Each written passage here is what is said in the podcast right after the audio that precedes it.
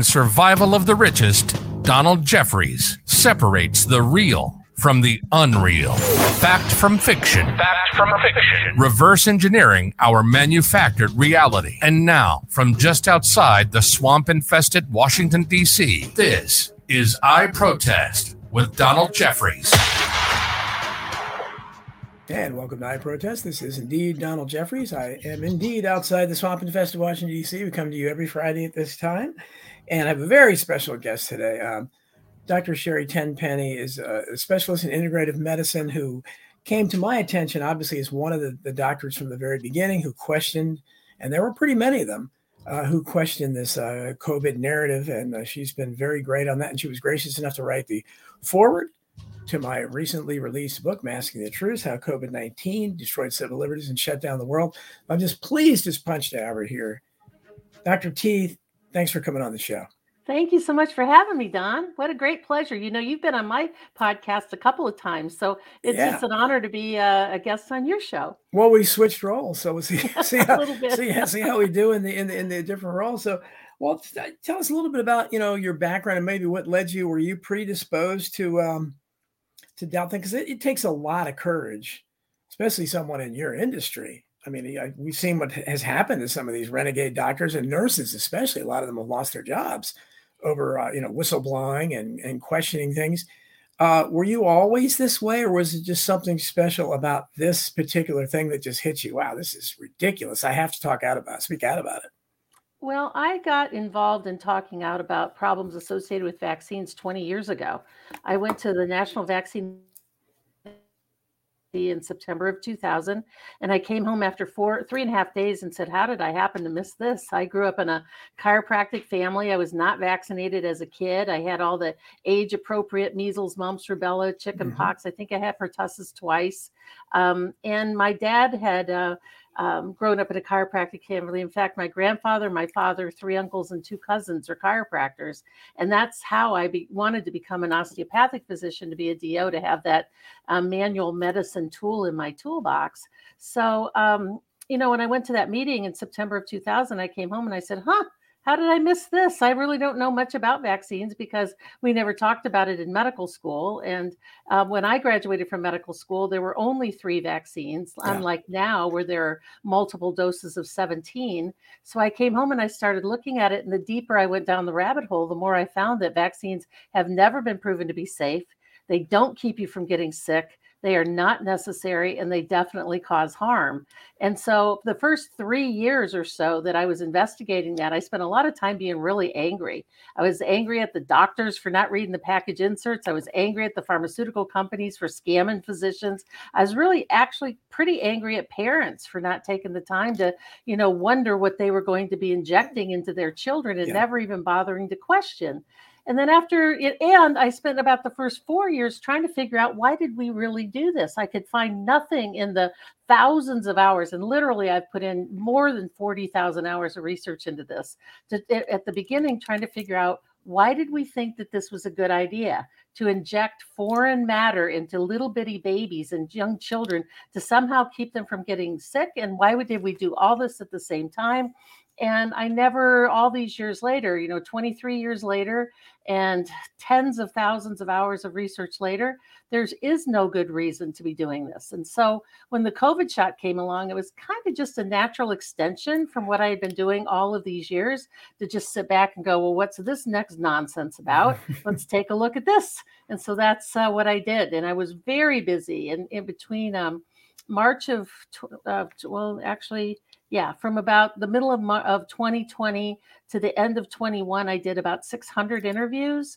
And to put that in mm. context with your listeners, I usually do about 30 a year. And so we just, I just said to Michelle, I said, let's buckle up, man. We've got to just get as much information out as fast as we can on the myth of the mask, the nonsense of the social distancing, the fraud of the PCR testing, and of course, the, the biological weapon and the deaths that are going to happen from these shots it's it's just the way that it is monkey is going to show up and and with the help of your book that was fabulously written and i was honored to write the foreword to you know um, and other people that continue to talk out hopefully we can get people to stop volunteering their bodies to be a social experiment for the pharmaceutical industry.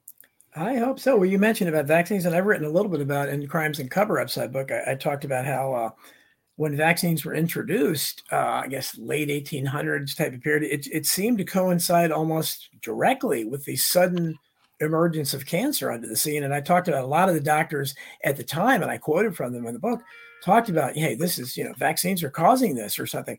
And uh, you're right about the vaccines not work. Because, for instance, I, as a little kid, I had the, you know, the major uh, vaccinations as well. And uh, you know, I, I, caught chickenpox as an adult when when, uh, when I caught it from one of my daughter's friends. I was very it's very serious when you get it as an adult. And uh, so I don't know what I was, you know, being protected against or not. And even something like polio, hasn't there been evidence to to show that polio was kind of on the way out anyhow before the vaccine? That's what I've heard. I don't know if that's true or not, because that's usually cited as well. What about Jonas Salk? What about polio? Is well, that is there any for truth sure the measles was on its way out before they introduced that. For for sure, for sure the measles. Yeah. I mean, in 19 the, the measles the measles vaccine came out in 1963 and a couple years later it came out as MMR, so measles, mumps, and rubella. Yes, yes. Before the measles vaccine came uh, uh, was introduced into the general public, the year before, the death rate from measles was 2 per million. 2 per million the death rate. Um, and then the the measles the vaccine came out the following year. And so even today, here, you know, 50, 60 years later, um, you know, the pediatricians will threaten their the parents into getting a measles vaccine because you know if you get measles, your children, your child will die. Yeah. Well, the death rate was negligible, like non-existent before the vaccine even became around. The same with the pertussis vaccine. I mean, polio sort of came and went in the 50s. It was on its way out when they introduced it. And even today, the few handful of countries across the world that still document wild polio virus, which is only Afghanistan, um, uh, Pakistan, a couple of other countries like that uh, that are war torn, poverty stricken, poor sanitation countries, um, they still are continuing. Gavi is still continuing to fund funnel billions of dollars into the polio eradication system across the country or across the world. And uh, every time I read those numbers of how they they each year, each couple of years, they put tens of billions of dollars more into polio eradication. I always think, what could those poor, poor countries do with those billions of dollars mm-hmm. if they had if they could put the money into education, into sanitation, into yeah. electricity, so they could have refrigeration, um, all of those different things of what that couldn't do. And when they would have like somewhere between eight and 10 cases of, of acute flaccid paralysis, and they blame it on polio, or, or, more importantly, they blame it on the polio viruses that are still using in the oral polio vaccine. That's where paralysis is still coming from. And there's a handful of like seven or eight other viruses that can cause paralysis. The thing that they never tell you, they never tell you when they're they're saying, oh, well, these kids showed up with flaccid paralysis and we tested their stool and oh, there was the presence of this virus there. The thing they never tell you is did the child recover? You know, because we know that even at the height of the polio epidemic back in the 1950s, um, 98% of children who developed any form of paralysis after they were exposed to this virus or to the DDT or to the other chemicals that they that they were exposed to, 98% of them had full recovery. The other 2% recovered uh, somewhat more over the next several years. They never tell you whether or not this kid had paralysis and if they recovered. They just make the assumption that they didn't. And we've got all these um, p- paralyzed kids running around that wouldn't have to be so if we just vaccinated them. It's it's a really big ugly story about the polio story is a really big ugly story. Well, is, isn't it? I mean, I've I've heard, and I, I don't know if it's I forget if I I think I was able to source it in the book, but uh, India supposedly didn't Bill Gates introduce introduce some kind of polio vaccine in there that caused uh, some astounding amount of paralysis or something like that? Well, what actually was is that um, you know in 2012, polio uh, the the um, India was declared polio free by the World Health Organization that they had not had any cases of polio of of paralysis associated with the polio virus for a full year, which then the World Health Organization declares them to be polio free. As time went on, though, what they began to see was something that was called not acute non non polio acute flaccid paralysis. So they were getting paralyzed by other types of viruses and was causing worse types of paralysis that they didn't recover from. And more and more kids were dying. And several of the very outspoken pediatricians in India were talking about the fact of we had less children that were paralyzed, less children that were dying when we still had a few cases of, of uh, polio around. But now that we've ostensibly eliminated it, we're seeing worse disease that's showing up in the in the gap and i'm glad you brought that up because people don't generally talk about that very often that what's happening in india now is far worse than it ever was when they still had a few cases per year out of billions of out of you know more than a billion people of of an infection that caused some paralysis that they labeled it to be polio well, and that's you know that's one area I look at, and I, I, you know I think I approach this different than some of the other people that have written books about this. First of all, I tell the whole story. I go back to the very beginning, and I'm questioning COVID nineteen itself, which a lot of people start with the premise, well, there was something there, and go from it. But I, I look, okay, what is this something? As I understand, it's never been isolated. The, the COVID nineteen strain, they have no isolates of it. They they tell you that. So to me, that means they can't. They, they have to prove it exists, right? I mean, if you if you're, you know, you have, you have to come up with some, it seems like they should be able to do that. But so I, I question the, the, uh, the existence or what, whatever this thing is itself. But if you look at, let's assume that they're telling the truth and some kind of pandemic happened, whatever. Uh, what does this say about the medical industrial complex, which of course, you know, you are right in the middle of? I worked for it for a long time, mostly in IT, but I, I saw a lot of the sausage being made.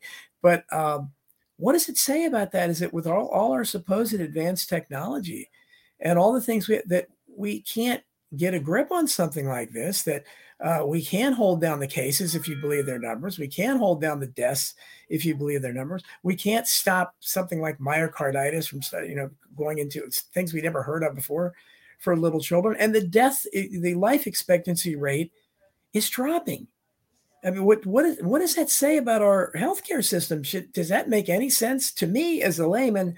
I'm saying that makes no sense at all. Everything should be in the other direction if what we're told about technology and the competency of those who are you know administering this. But uh, what what do you think about that? Am I am I off base in questioning that? No, I mean, if this was about health, this vaccine would have this shot. I don't want to call it a vaccine because it's not. This jab would have never come to market in the first place. I mean, we knew from, you know, was the Pfizer shot was released in December of 2020. And by March of 21, there were enough um, adverse event signals that were happening that it should have been stopped in its tracks. And then when the Pfizer documents came out and yes. showed more than 1,200 different conditions, diseases, and side effects that they knew about before they ever released it, it should have never been brought to the market in the first place. So if this was about health, it would have been stopped before it even got started.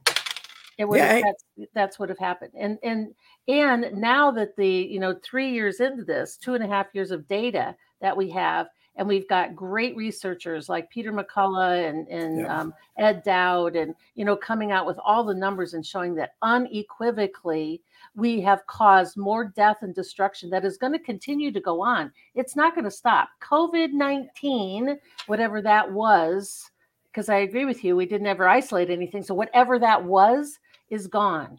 But the death and destruction that we're going to continue to see over the next mm-hmm. five to 10 years in people that have gotten these jabs is going to go on. And that, that hockey stick of death rate and disability is going to go on for a long time. Well, not only has the life expectancy rate uh, dropped, which is, you know, it's, it's, I mean, there's, you look at some of the countries that where people live longer than they do in America, and it's, that's a shameful indictment it of is. our system with all the wealth we have, and you have these tiny countries. I mean, that makes no. I mean, of course, we have well, our food, our diet, everything. That's again, that's an indictment of the system. But what about an even more shocking fact? The life, the life insurance, the insurance industry. Uh, a couple years ago is up in arms and say, hey, look, the, the death rate went up. The overall death rate went up forty percent in 2021. And that's if it goes up five percent, it would be unprecedented. That's a cataclysmic.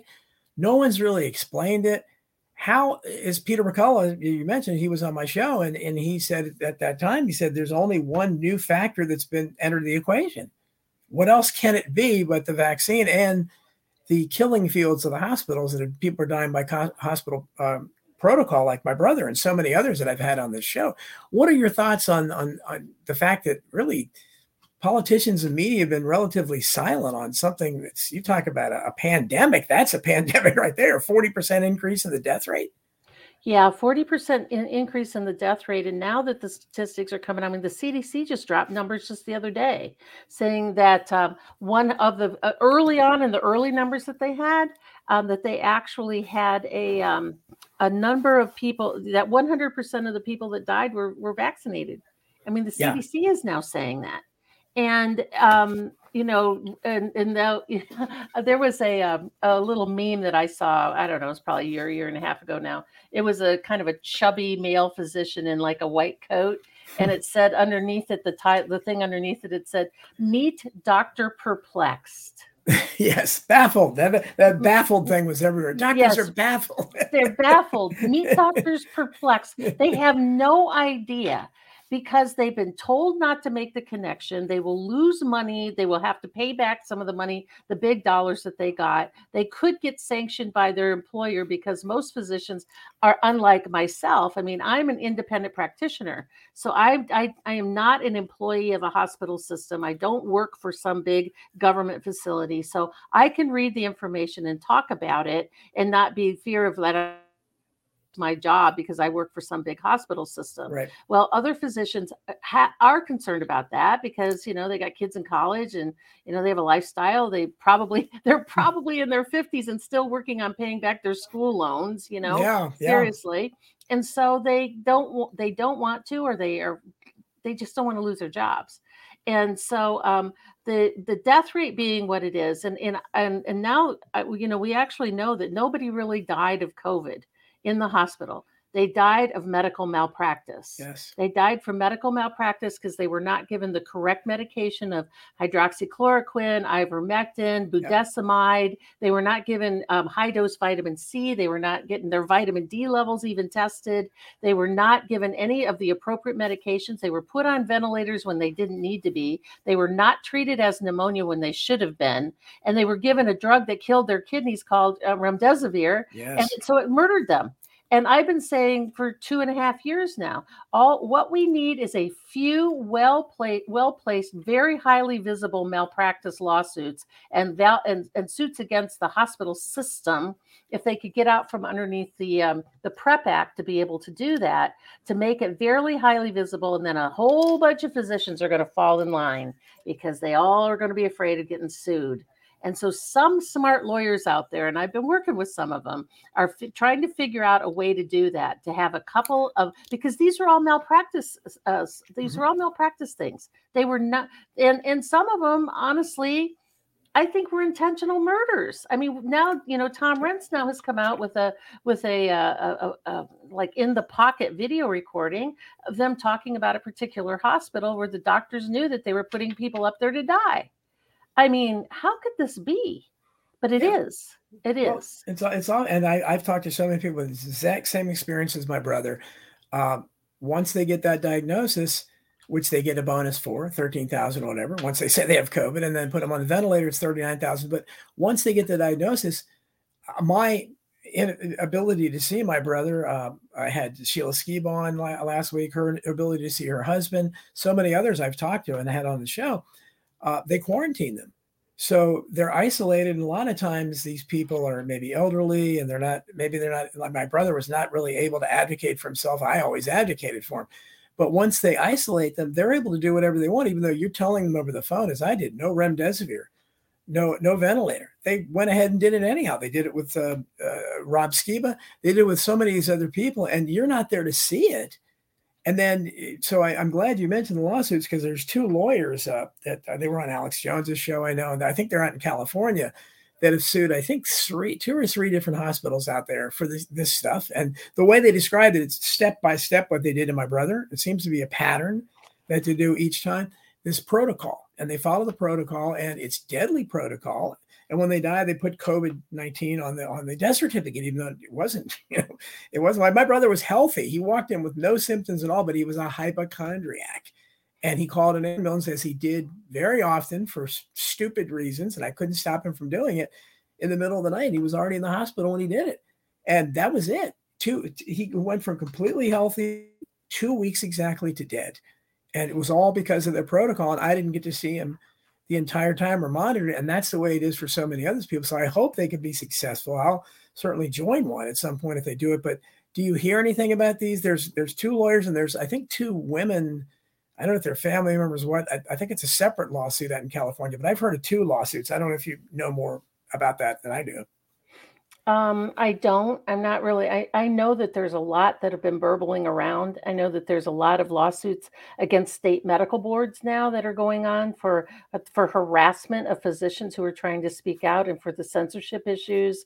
I just think that maybe the rest of 23 and perhaps going into 24 will be the the year. We'll, we'll start. We'll start to really see the uh, the justice that will come about. I hope so. You know, because um, you know, we spent all of 2020 being scared to death and all the crazy things that went along with that fear-based n- nonsense and then we spent 21 uh, you know with everybody getting these shots and now 22 starting to unwind it and 23 the great reveal in fact i actually it's one of the things i say it's sort of the gift of covid you know the bible says that all things are hidden will come to light and I think that one of the gifts of COVID is that we're seeing now, like really seeing it in ways that we've never seen it before. I mean, I think that a lot of us, particularly if you're in the patriot movement or like with you writing books that expose all these different things, um, I think we've all kind of known it, but I don't think we really knew how bad it really, really was and no. how depth the corrupt how deep the corruption went inside of politics and inside of like our institutions like the CDC and the FDA and the NIH and and um, NIAID we I think we didn't we kind of knew it. We kind of thought there was probably some dirty fingers in there, but now it's being fully exposed, and the fully exposed how the doctors are doing things for money. They're they're murdering for money, as as uh, Tom Renz says frequently, and yeah. and how bad the the uh, the justice system is, um, how bad that the um, you know the uh, mainstream propaganda media is. I mean, I think that suddenly people are. I hate to use the expression. I really don't like the expression waking up because I sort of feel like if you're not awake now, you're in a permanent coma and there's yeah, just the yes. way you're going to be forever, yes, you know? Yes. But I do think that those people who are are paying attention that they're starting to connect the dots and they're starting to see you know what I, i've hid my head in the sand for a really long time because it was so hard for me to believe that my government wasn't here to protect me you know but now I know for sure that my government has assaulted me and has, has forced me to do something against my will that has killed many of the friends and people that I know or made them chronically sick. And so I believe that, um, you know, probably now that we're get, maybe going to, I'm hopeful we'll get some traction the rest of this year and going into next year on um, some justice. And some of these people will actually you know, I keep saying prison is too good for the likes of Fauci and some of these other people. yes. Yeah, it's hard to think up a suitable pun. That's why, again, this is a spiritual battle, and I, I, think you'd have to be a supernatural force to deal with this stuff. But uh, there's a question on the screen for I left it up there. Does, do you adhere to the germ and virus theory? I'm very skeptical of the research of Pasteur at this point. Are you, are you like Andy Kaufman? I am not like Andy Kaufman or Tom Cowan, and and they know it yeah. Because because I've gone round and round with them personally because there are holes in that argument that I just can't justify. Now, I mean, you know, when you say germ theory, does that also involve parasites and protozoa and bacteria and all these other things? Are you going to throw all those out with the baby with the bathwater too? Some of the yeah. things with viruses, because we know there's viruses that in nature that are plant viruses and, and other animal viruses and that infect trees and all these other things. Are we going to throw all that out too? Um, and so I just feel like there's holes in the argument. Now, do I believe that the COVID, like, do I believe in the COVID virus? Absolutely not. We know that that was a computer generated sequence of amino acids, and there's right. there's no way to replicate it. But to take all of it and throw it out, I just really I, I, yeah. I can't, I haven't been able to justify it in my own mind yet, far enough, Don, that I could say, yes, all of virology for plants, animals, fish, turtles, right. of uh, all these other things, all of it just needs to be thrown in the trash. I can't yeah. quite get, I haven't gotten there yet. Well, I and I, I agree. I mean, I, am not knowledgeable on it. You're, you're, you're obviously a doctor. You know a heck of a lot more than than the, the rest of us would. But so it's it's nice to hear your perspective. But uh, John Bassigalon wants to know. I I, I usually we get a lot of comments. So I ask as we go along if that's okay with you. Uh, uh, it may be premature. What do you think about Dr. Rashid Buttar and and his uh, question, very suspicious death that happened very recently? Um, what I know about, there's some things I'm not really at liberty to talk about. And Rashid was a really, really dear friend of mine. I've known him for more than 20 years. Mm-hmm. Um, you know, he said publicly many times that last fall he was seriously poisoned and oh, was in the he was in the intensive care unit for several days. I actually saw pictures of that. He did not look good at all to me. I don't, I, other than just hear, you know, secondhand information. I mean, I haven't seen any lab reports. I haven't seen any of that sort, excuse me, that sort of thing. But if that really is true, he kind of, perhaps he never really recovered from that. Some, you know, there's a lot of conjecture and a lot yeah. of things that people are kind of, and I told the family, you know, I said to them, listen, you guys need to take care, need to take control of this message or the media is going to do it and the rumor mill is going to do it for you. I mean, when my husband died nine and a half years ago, I knew that I needed to come clean and tell the whole story of what that was about. If I or somebody else was going to make something up and say Dr. Tenpenny's husband was killed. No, I don't think he was. He had atrial fibrillation and yeah. you know, there was other things. And um, but you know, the the when you're a public figure, when you're a public persona, um, and you've got millions of people that have watched you, have followed you, have known you for years. To me, transparency is really important, and it's really trans you know transparency of really knowing what happened and what's going on, and maybe the family will come out with that eventually. I mean, you know, you know, Don, when when Kevin died, it was three years before I could actually function, and so expect, expecting mm-hmm. this family of three young children and a and an ex-wife and a girlfriend and brothers and sisters and people like that to yeah. suddenly just be like oh okay here i am i'm on stage i'm going to tell this story when it, it's not even hardly been a month yet i think yeah. that's a lot to ask of the family i really right. do well and it's so many i included in the book as you know i talked about some of the suspicious deaths and there were some suspicious deaths a couple of leaders in africa that you know had questioned the vaccine man, and it all tended to be people that were questioning at least some element mm-hmm. of this, and they died, you know, unnaturally. And I, that's a feature of my writing. I always look into the unnatural deaths that are associated with too many of these events, from JFK, yeah. you know, to 9/11 to to this. And uh, so I think when you know when anybody dies like that, people are especially that if you're awake to this or forget the the uh, the expression, then you're gonna you end up questioning everything, and that's what happens with the virus theory and things like that. And because so many lies are being told, you know, you, you can go to the extremes of just throwing everything out. And a lot of times we think, you know, is there can we believe anything? Because we're being lied to about everything. What what can we believe at this point? So. I, if you were if you were a young person, you're really young, just starting out, as a, let's say you just got your, you know, you just became a doctor, you just became an MD, uh, how do you think you'd be viewing things? Because you're just entering the field, and how do young doctors feel at this point when th- this is going on? Especially if you haven't, I, I assume maybe you might have been skeptical then. I don't know if you changed over the years. I mean, I was always radical from the time I was a teenager, so I would have looked at it the same way. but would you you think how would that affect you? Think you would would you have thought of well, God, maybe I didn't need to get out of this field, or how how do you think it would have been different for you if you, if this had happened? I don't know, thirty years ago or something. Um, I, so are you asking me what do I think that young doctors are thinking? Or yeah, or, or, or, just if, if you had just been starting out, would you have looked at this differently? And what do you think? Do you think young doctors that are starting out are they more skeptical? I mean, no. I, I, would think they're probably less skeptical, but you know. no, I think that they are more indoctrinated and less likely to think critically and to do their own assessment and evaluation now than ever before. I've said for a long, long, long time, the last of the of the real thinking doctors, except for a few of us that are one offs, you know, um, the last of the real thinking doctors died in the 1940s. you know, wow. Were, uh, seriously, they were the ones who really understood anatomy, physiology, biochemistry. You know, and and I've made this statement a long time too, Don. That it's like, you know, if you go to a lawyer, you expect him to know the law. If you mm-hmm. go to a CPA, you expect them to know something about taxes and business planning. When right. you go to a doctor, you expect them to be an expert in anatomy, physiology, biochemistry, and um, and instead, what most physicians are are symptom pill, algorithm driven yes. drug reps. Yeah. You know, and they don't think outside that equation. They don't, if they get a complicated patient that doesn't just sit, you know, it's um, respond to the pills that they're given, well, then the problem is the patient and they should need to go see the psychiatrist.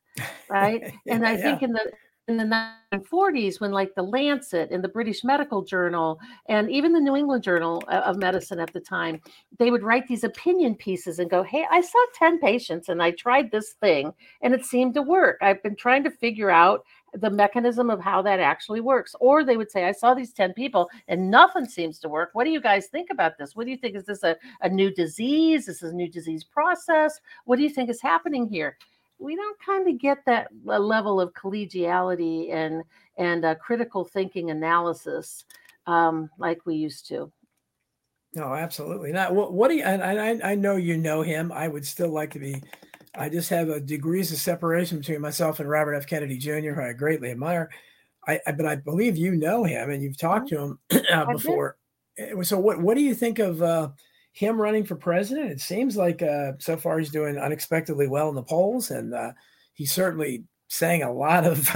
he's not he's not scaling back his uh, his uh, rhetoric at this point. What, what, what do you think of Bobby Kennedy's uh, presidential campaign? Well, I've got several opinions about that. One is I think he's being extraordinarily brave. I mean, considering what happened to his father and his uncle, and you know yes. the Kennedy name, I think he's being very brave to step into that ring. And particularly, he's being particularly brave stepping into that ring with a rather contrarian message you know, and he's already come out and said, "Hey, you know, I'm pretty sure my the CIA killed my uncle." I mean, that's a pretty bold statement that I think yeah. all of us, including you who've actually written about it, we kind of know that. But for a public figure and somebody running for president to say that, that's that's kind of bold. And the other thing that I don't know where he's in it, and I'm happy that he's doing surprisingly well in the polls. But the biggest benefit to all the rest of us, kind of the silent majority that have read and understood and never had a voice, I mean, Bobby's getting on these interviews and he's just telling it like it is about mm-hmm. COVID, the shots, about mercury and vaccines, about because uh, being an environmental lawyer, I like what he said about I was afraid he was going to become a kind of a rabid green, you know, yeah, green environmentalist. Yeah. And he said, listen, I am an environmental lawyer. I think we need to take care of this of the environment, but they have weaponized this and are using it out of context and using it as a way as a control and manipulation campaign, which I thought, yes, he's exactly right. Absolutely. You know, we do need to do things like clean up the pollution in the rivers and, you know, yes. stop all the pesticides and doing the stuff that we do. But they have weaponized this and they've tried to make it be that our carbon dioxide, one of the most important nutrients, and nitrogen, one of the most important nutrients in terms of all of life, like all of life, not just humans, but all of life, where we need to minimize that. I read an article yesterday, Don, that they want to kill off 200,000 cows in the Netherlands, in the Netherlands, to balance out the carbon nitrogen imbalance in this little tiny country.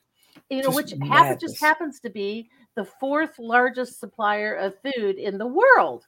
You know, now they want to kill off 65,000 head of cattle over, per year over the next three to four years to balance out the carbon dioxide that these cows are putting out in their farts. I mean, Where, where's where's the animal rights activists on this? Don't cows' Where, lives matter? Where's, where's PETA when we need, need him, right? Yeah, it's a, well, uh, one thing I, I would suggest that the RFK Jr. do, because uh, I get it a lot, and it was really uh, an extreme comment he made. It's been a while ago, but when he said that climate change uh, deniers should be jailed or something like that. Oh, I and think it, that was a long time. Yeah, ago. it was, but but that's still out there. I, I especially because he's kind of alluded to that by saying it's been weaponized.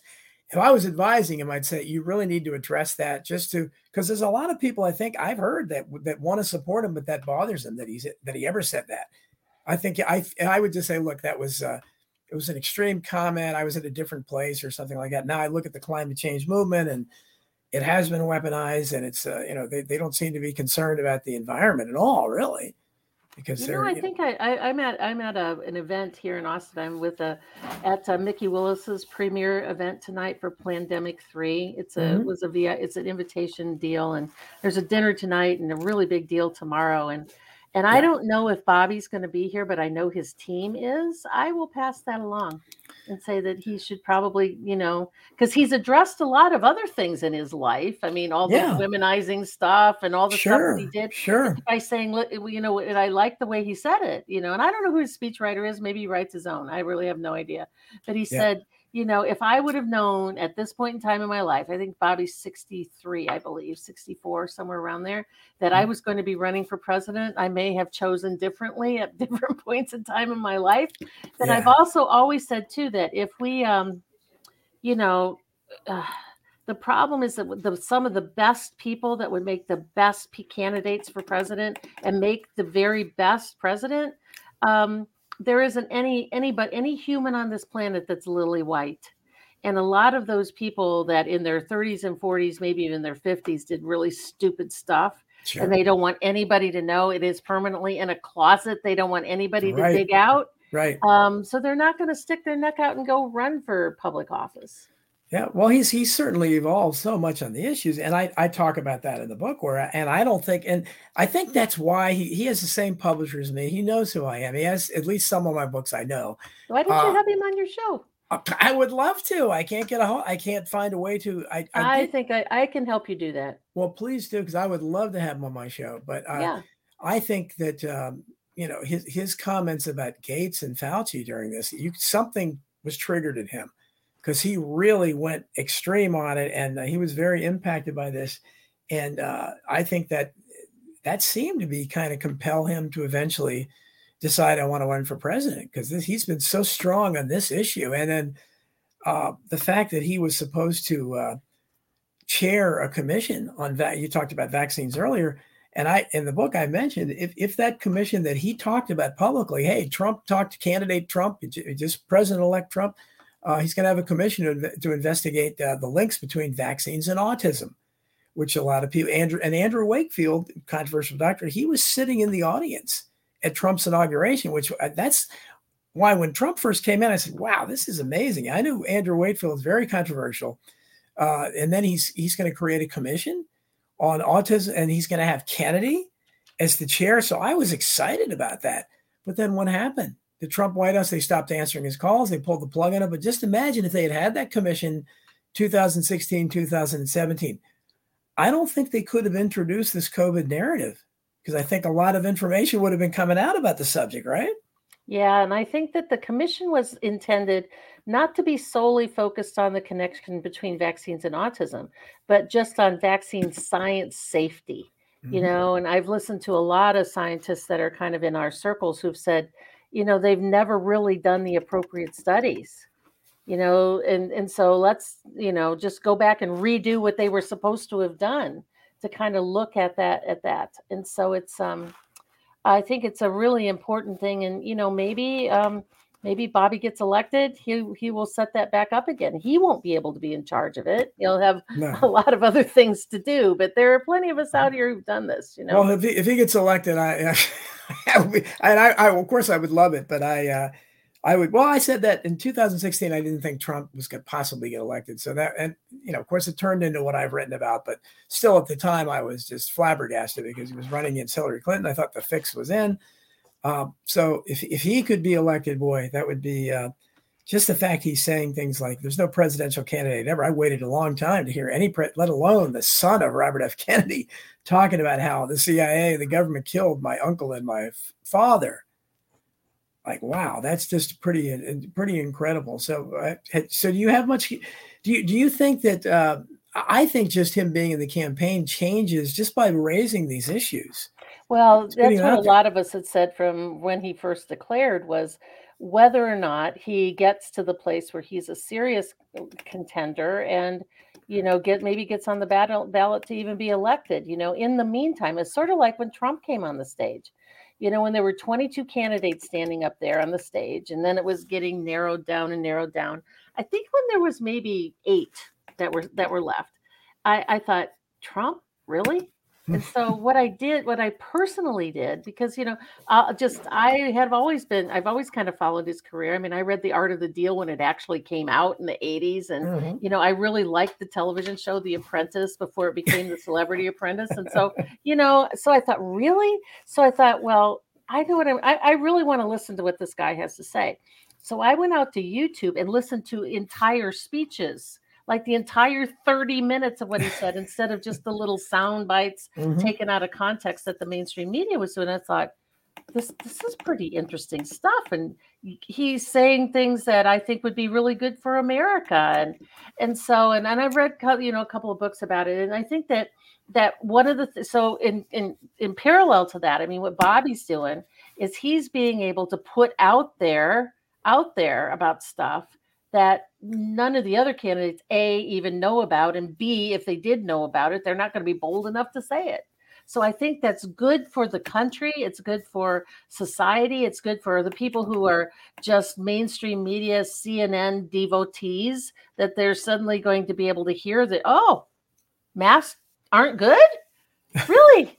Seriously? Masks masks aren't good? I mean it's still don it just i mean i just flew down you know i live in cleveland and I Cleveland, Ohio, and so I flew down to this event, and it's still never because I I still do a fair amount of domestic travel.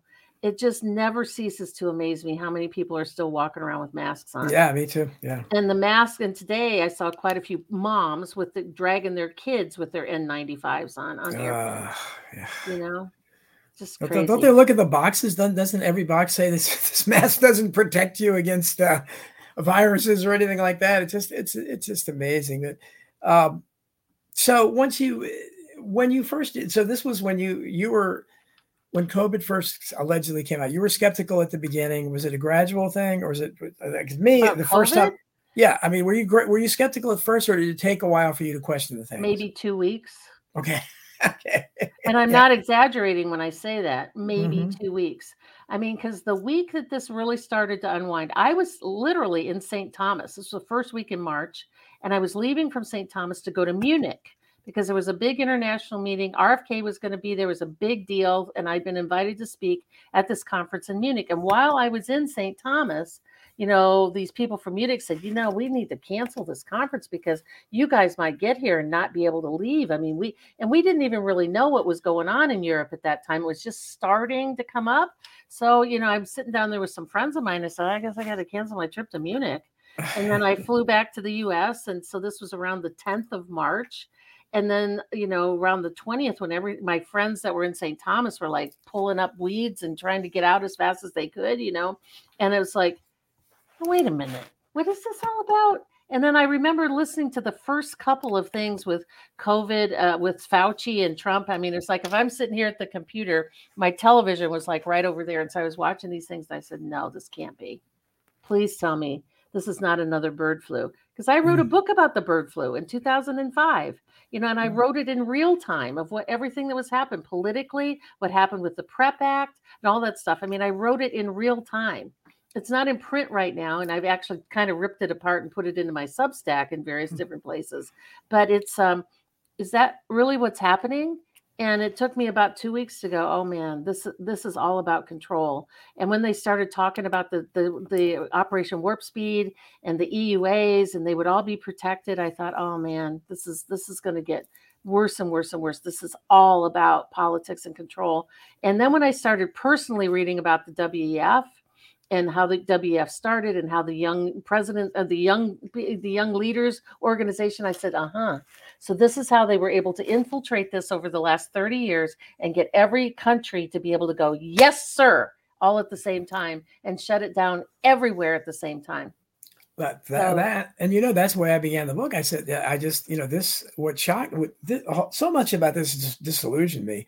Number one the people with the mask and obeying the social distancing and not questioning it at all no matter what they said. It goes back to those experiments. I always forget the names of the experiments, the 80 20 split uh, several years ago, where they had an experiment on, on people obeying authority and they just they determined that 80% of people will obey authority figures no matter how nonsensical the orders are and 20% and and that's you know that, i can't well, never name somebody in the chat probably know but um and that's played out like that i think the, the 80-20 split we see in so many things but i think it's it's very uh, disillusioning to me because I, I thought you know they canceled sports they can't march madness and the, the playoffs and and they the movies were shut down shopping malls. All I said, you know, people are they're they've gone to. I, I think I my one of my first talking points when I did interviews is I think they went too far this time.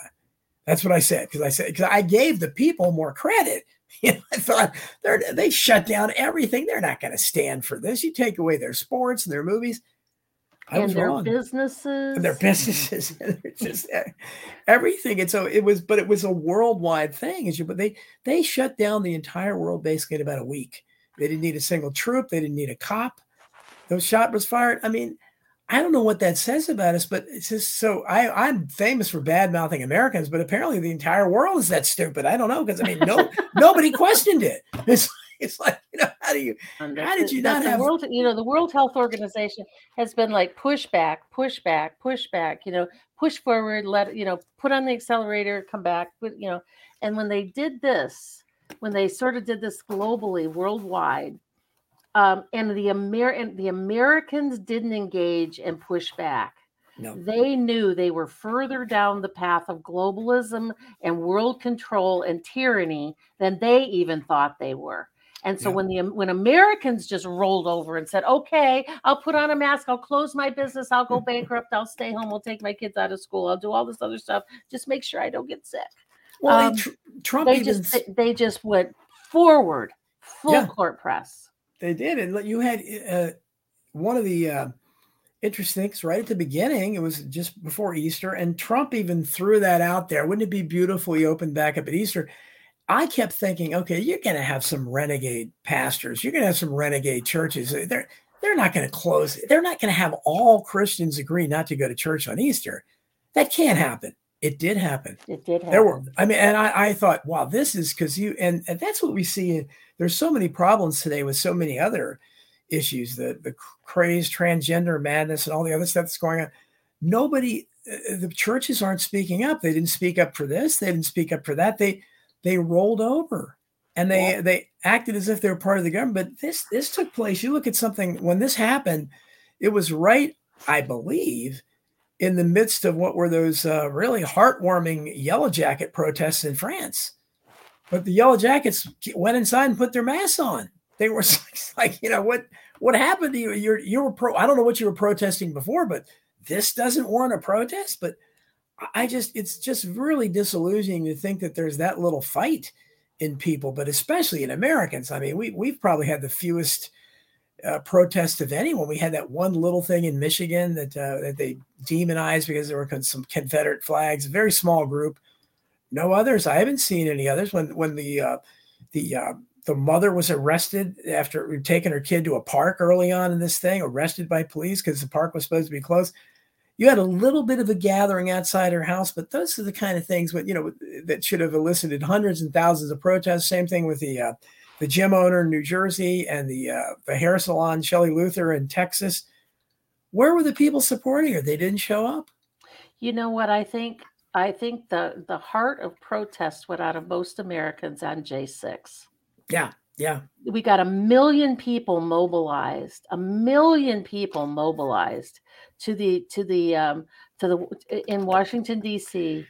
and Trump instead of being a martyr and standing up there and, and taking hold of the people, which is his most incredible, powerful thing, yep. he said, Go home, see ya, thanks for coming, and mm-hmm. got on a plane and went to Texas. You know, I was sitting watching that with a, a friend of mine who's um, who's Lebanese and was talking about how he squandered his best asset the people. The people were mm-hmm. behind him. We mobilized a million people that came all the way across the country to be there. And then when that whole thing got set up, and then those people that are still in jail and have now been now been sentenced to another 10 years in prison.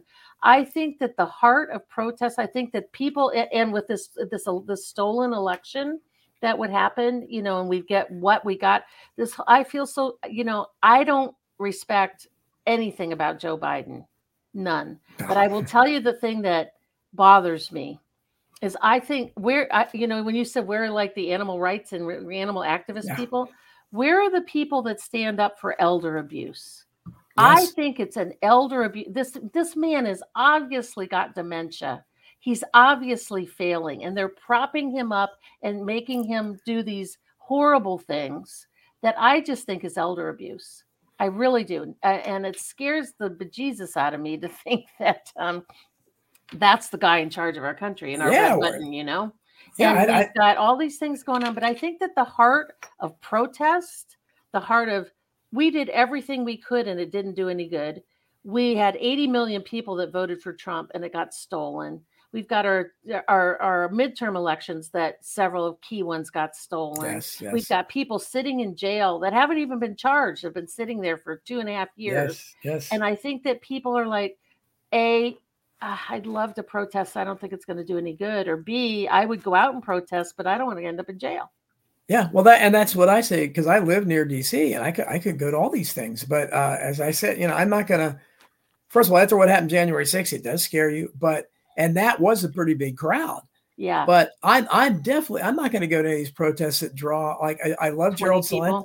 Yeah, yeah, I love Gerald Celente. I love his anti-war rallies he has. He had one here in DC, but uh, you know, 150 people, 100 people, it's it's not enough. You have to have at least hundreds of thousands to get their attention. I, ideally millions because that's the only power we have really is is a huge advantage in numbers. But we don't do it. And and I guess maybe everybody's thinking like me, well, I'm not going to go because no one else will be there, but uh, we've tried things like uh, early on a lot of us but way back in the day you know used to send these emails out to people about uh, don't buy gas next thursday. Now that's Mhm. that's that's a risk-free message you can send. No they can't come arrest you for not buying gas on a particular day not not even in this tyrannical country they haven't come up with that yet. But and you could buy gas the day before or something you couldn't get people to do that and it's not like it really would have hurt them but it would have let them know you were there You know, No. I think I read a or somebody said something to me one time that what is the what is the um, opposite of courage?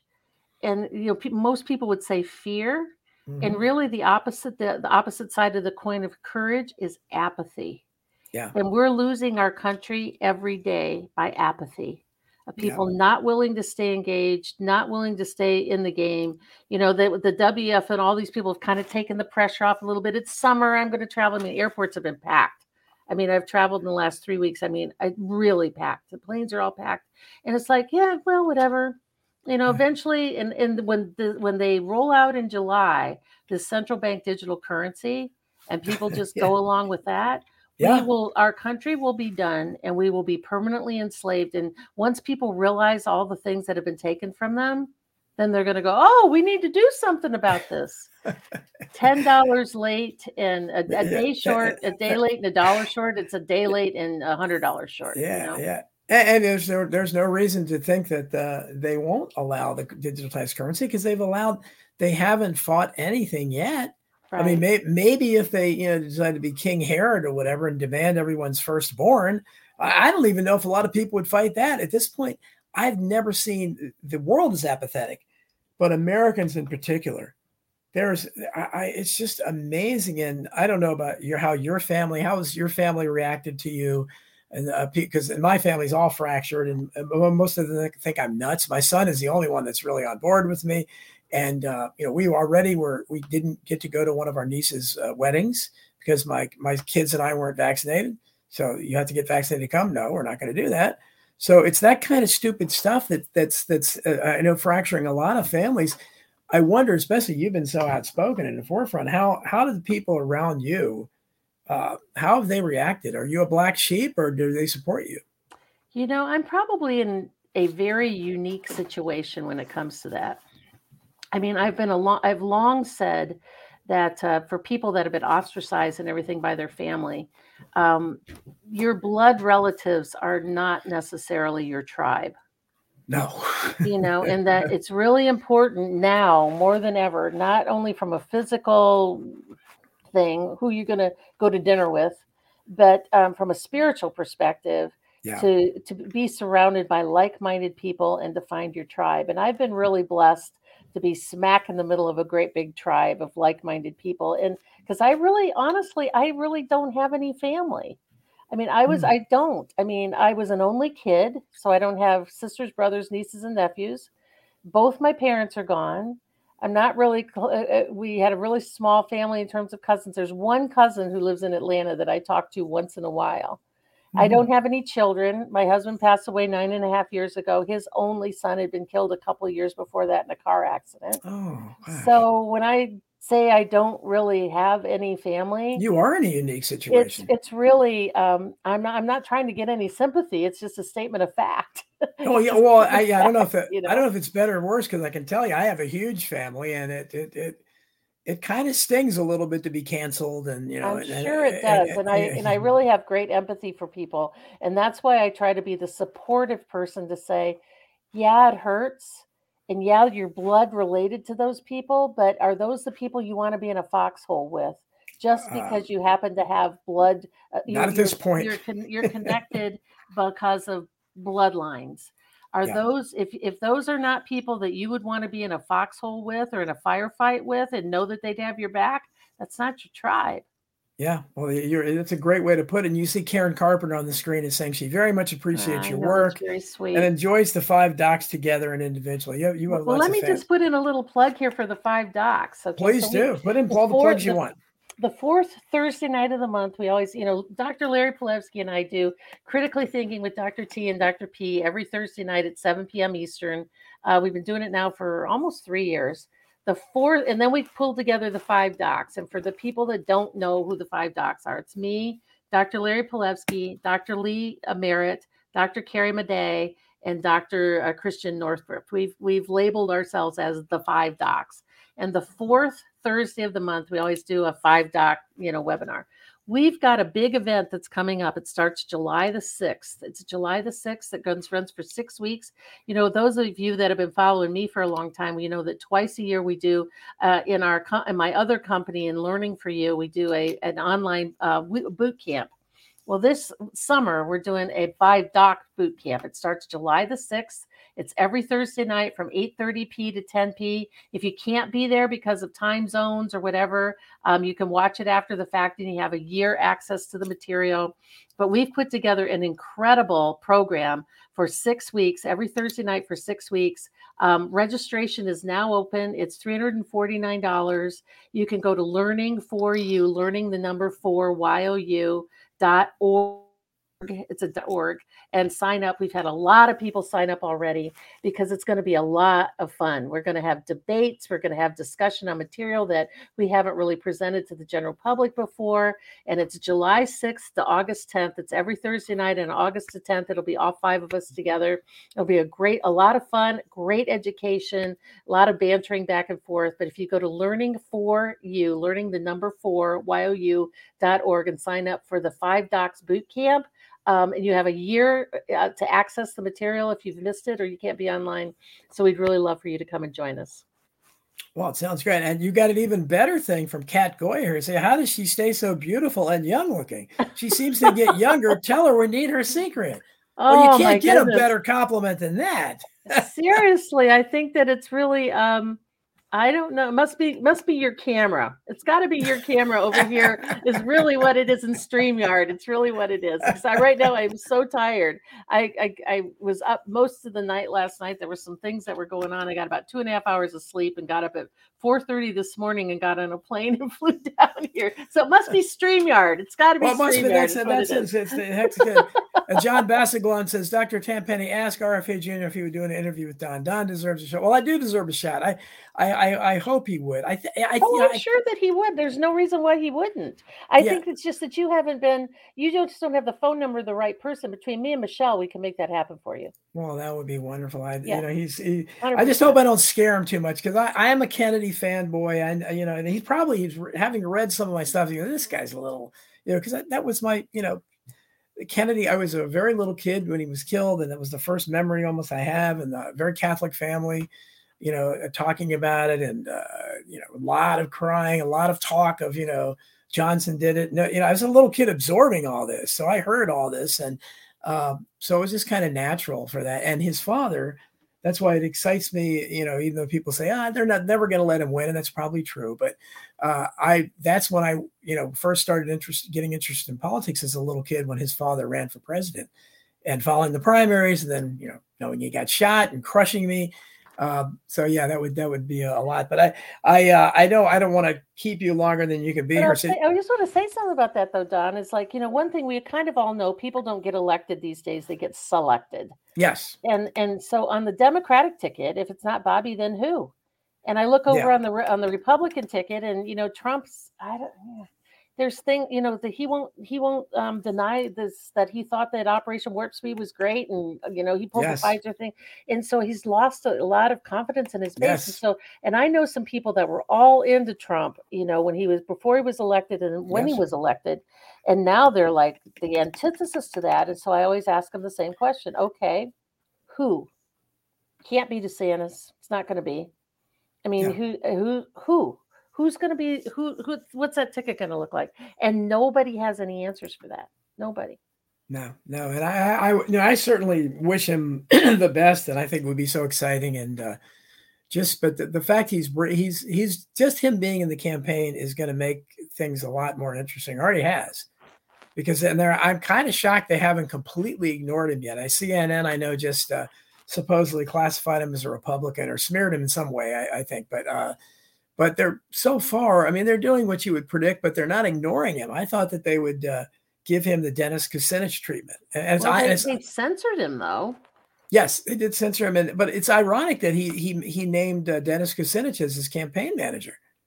He did. Which, yeah, that's what I read, and I, I thought oh that was yeah. I love Kucinich, and I and I thought because uh, that that's what I was. I was that kind of Democrat, and uh, so it's nice to see that they're You know, my friends like Naomi Wolf and Cindy Sheehan, Cynthia McKinney. Those are all people that I could form a party, be in a party with, but uh, none of them are welcome. You know, at today's Democratic Party. But I want you, I want you to get. Did you give it all the limps you needed to, or what, whatever else you want to promote? Oh, I just want people to come to drtenpenny.com. It's like a, it's like the cornerstone of everything that we do. All roads lead back in there. If you go to drtenpenny.com, drtenpenny.com, and take a look at our podcast. We've we've got four levels of podcast members. That's how you, if you really want to support what we're doing, is to become a podcast member because uh, that really helps. And then I write two Substacks a week. I write one on Saturday called "I Am the Evidence." Um, and I write one on Sunday that's called On Walking with God. It's a you know spiritual inspiration Christian site, and I almost write it more for me than I do for anybody else. and I'm glad that people enjoy writing it, enjoy reading it. I mean, as a writer, Don, you know what I'm talking about. Sometimes yeah, you write you write for you, and you're glad that people I, like to read it. You know, I, so everything everything I write, I write to please myself first. Yeah. So and if you join yeah. my Substacks, I, I, only, you know, some of the people that are Substack writers, oh my God, they're so proliferative and they write so much that I just mm-hmm. have to dis I just have to disengage. I can't take them writing, you know, every day, two to three Substacks a yeah. day. It's just like crazy. So um, you know, because there's other people I want to read besides you, you know. and so I've made the decision. I just post twice a week. I mean, once on Saturday, which is I on the evidence, which is really kind of medical and lots of references yeah. and stuff like that. And then on Sunday morning, I, I, I post one on walking with God. It's just a spiritual verse and just sort of a discussion about it. And so it's um, a really an important thing to um, for eh, so if you guys come and they're free. Um, i all my substacks are free. I don't have a paywall but if you want to donate to you know be part of that you know we exactly actually put a we put a donate join button which sort of supports us but it's all free. And i really wish that if you are already a substack member please share it. Please get the information out. It takes me a long time to write them i mean i like to write i really like to write but golly all people like you and people that are like oh i write i have written 26 books it's like I can't even write one. How in the world can you write this much information? Well, on know? Substack, I know what you mean. But I, on Substack, I try to keep it to two, maybe three times a week too. I, because I, I, I, first of all, I, I, I, think I'm saying the same thing a lot of times. Mm. You know, how many times can I say we're on the verge of collapse and this, you know, we're worse than Sodom and Gomorrah? You know, it's like I'm so black pilled, so I'm trying to come up with something different, but it's it's it's hard because you look out there and you you struggle to find some hint of optimism. But uh, I, I really appreciate you coming here. Appreciate you writing the foreword for the book. Thank you. And, and uh, I hope you'll, uh, if you do talk to RFK, and maybe I would love for him to know about the book because he's mentioned, and as you know, he's mentioned many times in there.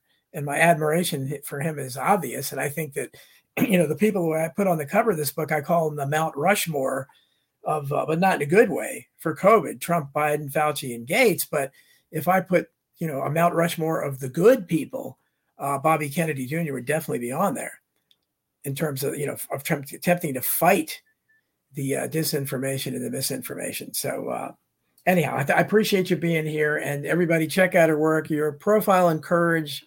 You've been very kind to me. I appreciate it. And I, I thanks very much for coming on my show. And I hope we'll talk again soon. I hope so too.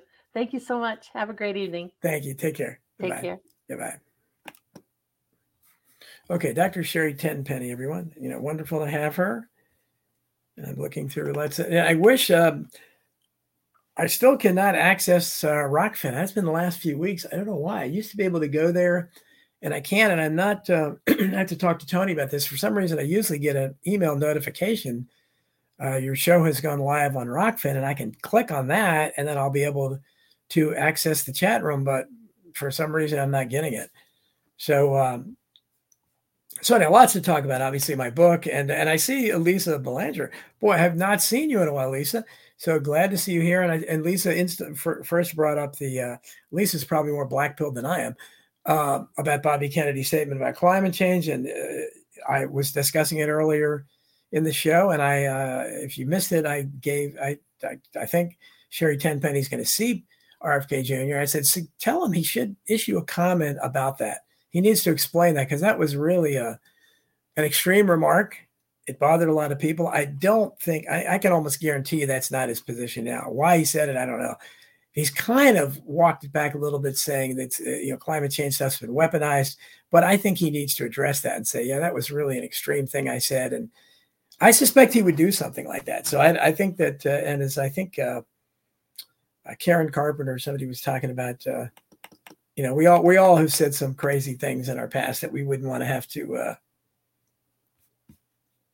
to try to uh, explain, you know, years later. Thank you, my brother Steve Cameron. Thanks for the uh, congratulations on the new book. It's really good. Going to read the Beatles book next by you and Bob Wilson. Absolutely, yeah. I, I have the I had two books. It's simultaneously released and uh, kind of at the opposite ends of the spectrum, really, because COVID is the COVID book's about masking the truth about as controversial as, as you can get, and uh, the Beatles book from Abbey, I mean, from Strawberry Fields to Abbey Road, a Billy Shear story it's kind of lighthearted. You know, it's a little bit of a departure for me. It's mainly Bob Wilson's idea, but uh, we talk about the Paul is dead thing and uh, have some fun with it and have a lot, a lot of celebrity interviews, people that were in the music industry giving their thoughts on it. Uh, let's see. Wait, what for? Looking at all the people here. Christine, good to see you. Uh, Karen Carpenter. White Wolf says 2020 was the year the line between the sheep and the awake became obvious. I see my buddy Vince Agnelli. He's putting as many as comments as I can up there. Karen Carpenter, so obvious that with COVID, that science and health were not the point of the decisions being made. Well, absolutely. And, you know, as we said many times, if, uh, if this was about health, then uh, if, if they really cared, and you know, again, I can't stress it enough, having worked in the medical uh, medical industrial complex, I, I, can't tell you how little they care about your health. They really, really, really don't care and uh, it, this is just a job to them. I can't tell you. One day I may write a book on on that uh, healthcare system itself because I worked inside it. I saw the sausage being made. I mean, I saw nurses wishing people, including kids, would die. I saw it. Um, I, I, I, just things that I can't forget, and uh, just horrible stuff. It's a horrific system, and the people. I don't know if they start out horrific or they start out terrible, but they they end up that way. They become jaded and they become desensitized. But it's a, uh, it's a for-profit system. A lot of people make money off of the wrong things there, and that's the problem. And uh, when you have uh, something like Obamacare, which was misrepresented as a uh, uh, government insurance program, which it absolutely wasn't. It was written by the insurance companies, and the only thing it did was uh, it had two good provisions in it.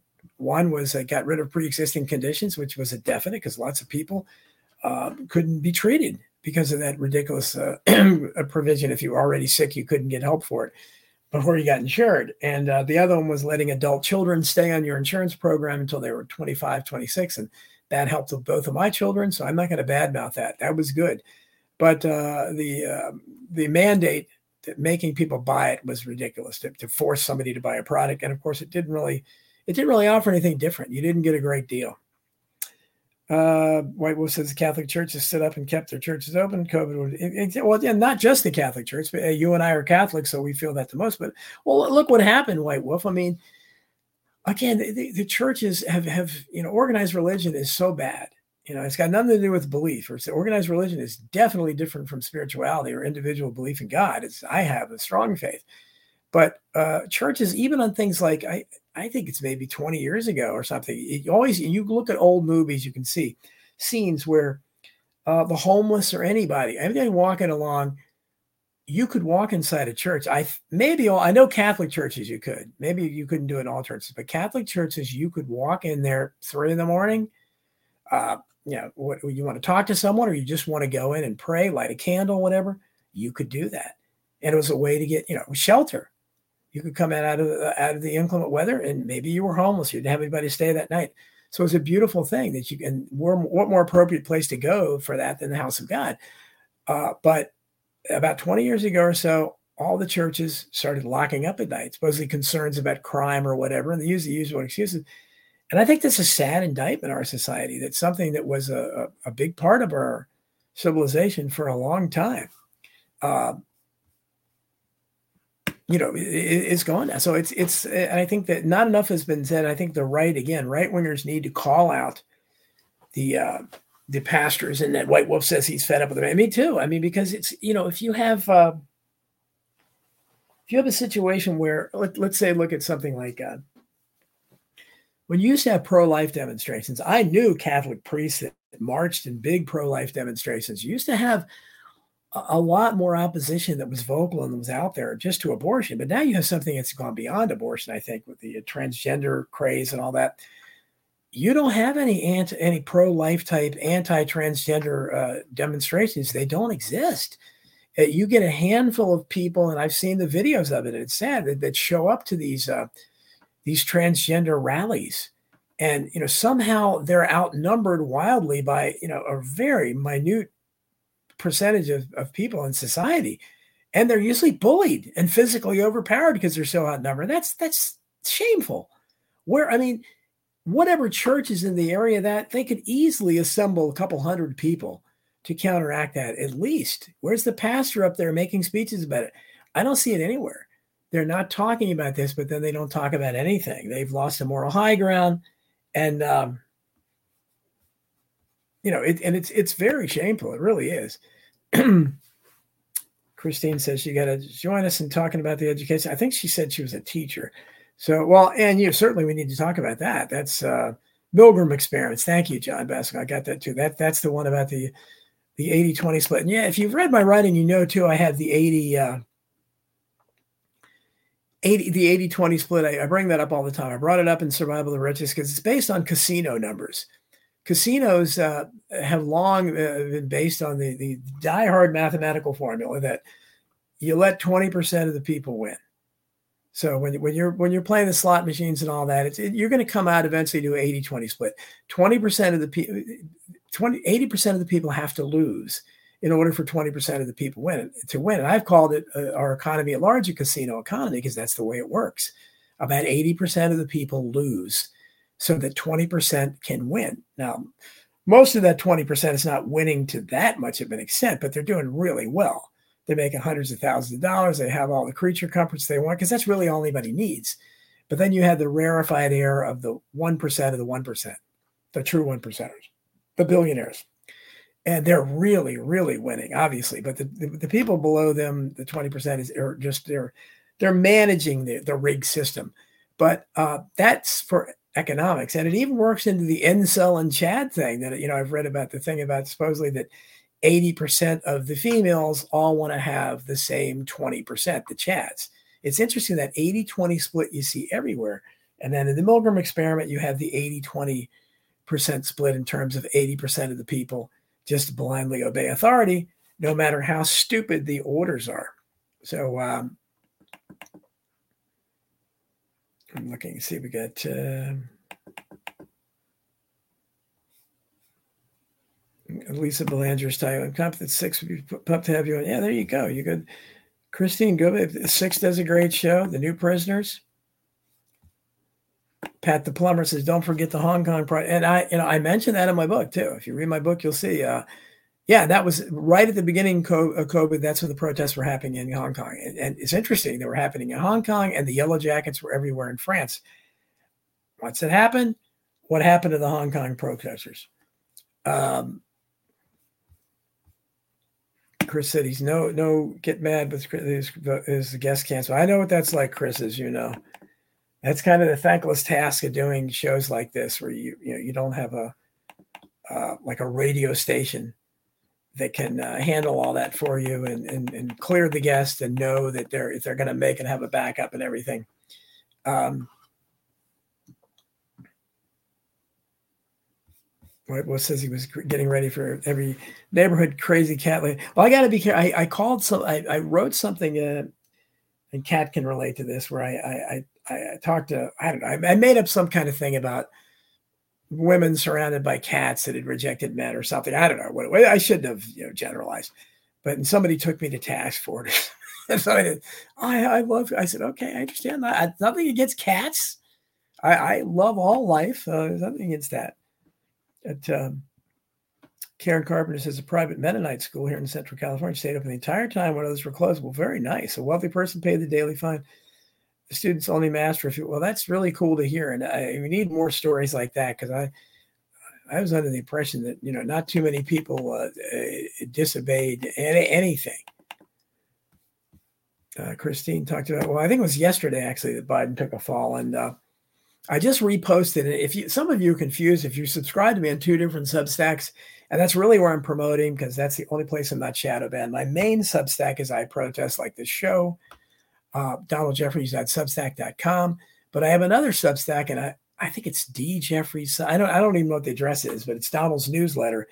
And if you're wondering about that, I, I it accidentally happened because when I went to a pay option, and again, every I don't have a paywall. I'm a populist, so all the material there is free. If you're a subscriber, you're going to get everything that a paid subscriber gets. But I put the pay option up because if somebody wants to support me, then that's fine. You're not going to get an extra, but I really appreciate it. If you want to help out that way, it's great. It does help. So I have pretty many paid subscribers now. But um, when I went to put the pay option in, somehow it created another separate Substack. And I have not been able to figure out how to get rid of it. So eventually I just said, you know, and people started subscribing to me there, and I wasn't even writing anything. So I said, well, okay, let me put up a couple messages. Hey, please go to my other Substack. And people still kept subscribing to me there. So I said, okay. Um, so then I hatched the brilliant idea. Well, I got all these back articles and stuff. So I just started using that, the Donald's newsletter one, as just kind of a, um, a best of thing where I'm putting older articles up. And I, I did simultaneously cross post a few times, including to announce my my book, Masking the Truth. So if you're wondering about that, so but you know you can you can catch some of my old older articles there on that one, and uh, it's getting more and more subscribers. Because Lew Rockwell published something from there the other day. He usually publishes uh, I protest once, a day, and he's got a big site, and uh, you know that causes uh, people to come and subscribe. So I always love to, to have that. Um, Constitution. we know how Vince Agnelli feels about that. Yeah, you know, and, and nobody believes it. It's, we have such a, a crazy. I've marked this so often. I don't think we've ever had a situation in the history of world history where um, a document, a constitution of a country, is so ignored by the people who are have who have to swear to uphold it. They literally, I mean, they don't. At least most parts of it I don't know what parts they do believe, really, to be honest with you, but they certainly don't believe in the First Amendment, the Bill of Rights, and um, Second Amendment or Fourth Amendment. The, the, entire Bill of Rights they don't believe in, and so it's um, it's it's a situation that's never existed where you have people swearing to uphold a document they are vehemently opposed to. Very strange stuff. Uh, Whoop says he doesn't think protesting will help at this point that ship has sailed. Only a prayer is well, yeah. And I've said many times, the only prayer with the no man, no human, Robert F. Kennedy Jr., nobody, DeSantis, Trump, nobody, nobody's going to be able to even if Trump had been sincere, he, he, he would have been had a hard time getting anything done. Just how we would like to see him try. So obviously he wasn't sincere, but um, so it, at this point, it's it should be obvious when you look at the other side. Some of their stuff can only be described as you know when you look at. Uh, I don't know why it affects me more when I see girls, but because when they really don't show, thank goodness, pictures of boys with you know the scars down there but they do proudly display these young underage, often mostly underage girls with uh, topless, you know, which used to be uh, not allowed, used to be would be considered. And I don't know why isn't that child pornography? By the way, they're underage, they're they're nude if they were girls, but I guess it's okay because you can show underage boys. But and they show their breasts have been removed and they have these these incredibly ugly Frankenstein scars. I mean, don't they have a way like to cosmetically hide that or something? I, it's it's almost like it's a part of the madness. Let's leave a Frankenstein scar, and they're beaming. They're so proud. I, I saw a guy like Productions posted something, uh, just a gorgeous young girl, and then you had the before and after, and then suddenly you have the picture of her with her head, you know, head cro- hair cropped into the man-hating hairdo, although she's becoming a man, and uh, with the uh, the Frankenstein scars and usually their beaming mom is on one side of them. It's always the mother. I'm sorry, guys, it just is. The fathers are not pushing this. They may be going along with it, but they're not pushing it. If it wasn't for those mothers, I don't know how many of these things would be happening. They're the ones that are triggering it and initially supporting it. And the fathers are going along with it. Sometimes some of them have enough common sense to fight it in court. Uh, and the other side is the evil doctor representing the medical industrial complex doing harm, which is supposed to be their first admission do no harm. They're definitely doing harm. You're mutilating somebody. This is not medically necessary. It's awful. So uh, just those those photos really disturb me and show to me when I look at that, that is coming from the darkest place imaginable. That is coming. That's Satan inspired. I'm sorry, that just is. And so we need to go to the light. We need to have faith. This is a spiritual battle. Only God, only Jesus Christ can possibly counteract that kind of stuff. Uh, January 6th, warp speed, John Basiclin says, not pardoning signs, the lockdown, bombing Syria, doing nothing about the border. All this and more is why we know he's now Benedict Donald. Exactly. And uh, David Knight, like said, if you guys caught me, I was on David Knight the other day, uh, promoting the book, trying to go on as many shows as possible. Uh, obviously, love David Knight. And uh, it was, um, but you're, you're right. I mean, I've written about Trump many times. I mean, there's, that's his legacy. And it's amazing to me that people say, and just look what he did the other day, where he, he just, you know, irrationally just, att- it's again, I don't know. I still think this is all an act, but maybe some of it really is his crazy personality. Maybe age is seeping in. I don't know. But he just went off on Kayleigh McEnany. And if you know who she is, I mean, you know, she's a, a, good looking blonde who's very well spoken. And, and I think she did a pretty effective job for him as press secretary. One of one, probably one of his least objectionable appointees. Uh, certainly better than uh, his, uh, I even remember the names of the ones he had before that, but uh, he just went off on her because she said he was up by 25 points on DeSantis in some poll and it's 34. And okay, well, even if that's true, she made a mistake. And I, I doubt she was trying to disparage her old boss, who she seems to still support. But that's the kind of crazy stuff he does. And uh, Lisa Belanger says if people want Basement Joe to be put through hell, calling adult protective services would be a long way. Well, they, you know about that. Adult protective services, and certainly I've had lots of guests on this show. Uh, child protective services. So, you know, I guess any protective services are, uh, you just don't want to call the government for anything if you can possibly help it, folks. Uh, that's just, you know, the, the conspiracy people are famous for saying never call the police, and that's great advice. Don't call CPS. Don't call adult, adult protective services because they don't, they just make things worse. And I mean, maybe there's some stories where they helped. I don't know. I've, I haven't heard very many of them. Um, Christine saw a nice uh, LBGDBQ ad on her feed. Yeah, well, they're they're everywhere. That's that's uh, White Wolf says the USA was lost in 73 and abortion was legalized. Well, you know, that's but we've gone so far beyond that. And and at least that did create a lot of opposition. You did have, you know, lots of people, including the Catholic Church, at least at one point was very big, even more so than the uh, fundamentalists on uh, countering uh, abortion. And one thing I will say about it, at least the church, for a long time, they were. Uh, eh, you can make fun of their birth control thing and not believe in birth, but you carry it to a logical extension. They were the only ones that were walking the walk fully, because logically speaking, they believe that the only reason for sex is procreation. That the it, our child should have to be born out of it. So by that logic, then you should not use birth control. I'm not saying I agree with it, but uh, that's the uh, so they they I think they still teach that. I I'm a fallen Catholic, so I don't know. Um, just looking at some of your comments here. Uh, Vince acknowledged time. I know you golf, Vince. Jeez. Um, Christine needs to boycott Amazon. Well, yeah, and, and that's what it's hard to find my tribe. Christine says, yeah, well, you know, it's. Um, I think Dr. Tenpenny was right because uh, that's why um, uh, one of the hardest things I realize is that how, you know, when people, especially when this is basically a spiritual war, and if a lot of your family is not on your side, and in my case, they're not. And so, if there was some kind of a physical battle, I don't know how many of them would fight again. I don't I think we didn't fight, but if it would ever come to that, but we would be on the opposite sides, much as you saw in Civil War. And I consider so many of you guys, uh, you know, you guys are my tribe now. That's who I hear from. it. I, I talked about ever since I was uh, fired unceremoniously for helping out a handicapped coworker back in 2000. I believe it's been five years, 2018. I, mean, I believe I've been in this life, full time writer, podcaster, this world, totally immersed in it for five years now, but I have been. And uh, I don't really miss that. I just missed a paycheck.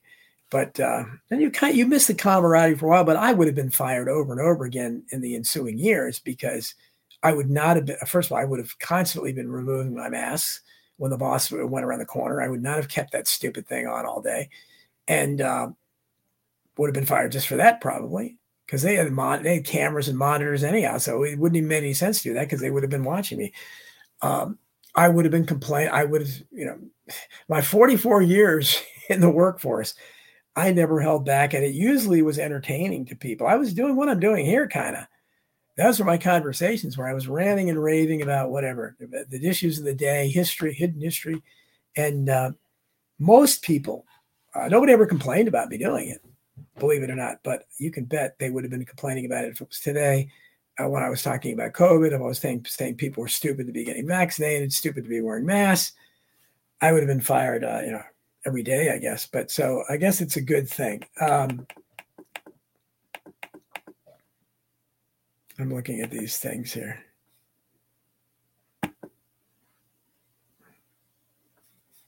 Okay, Karen Carpenter. Oh, I see Randy Benson. That's nice. It's always great to see people show up here. Good to see you, Randy. Randy wrote, uh, his, his, uh, did a great film on the JFK researchers. To the converse, is a large gathering of protests is a large gathering of support. For example, we get thousands in Dealey Plaza for the 60th. Those numbers can't be ignored.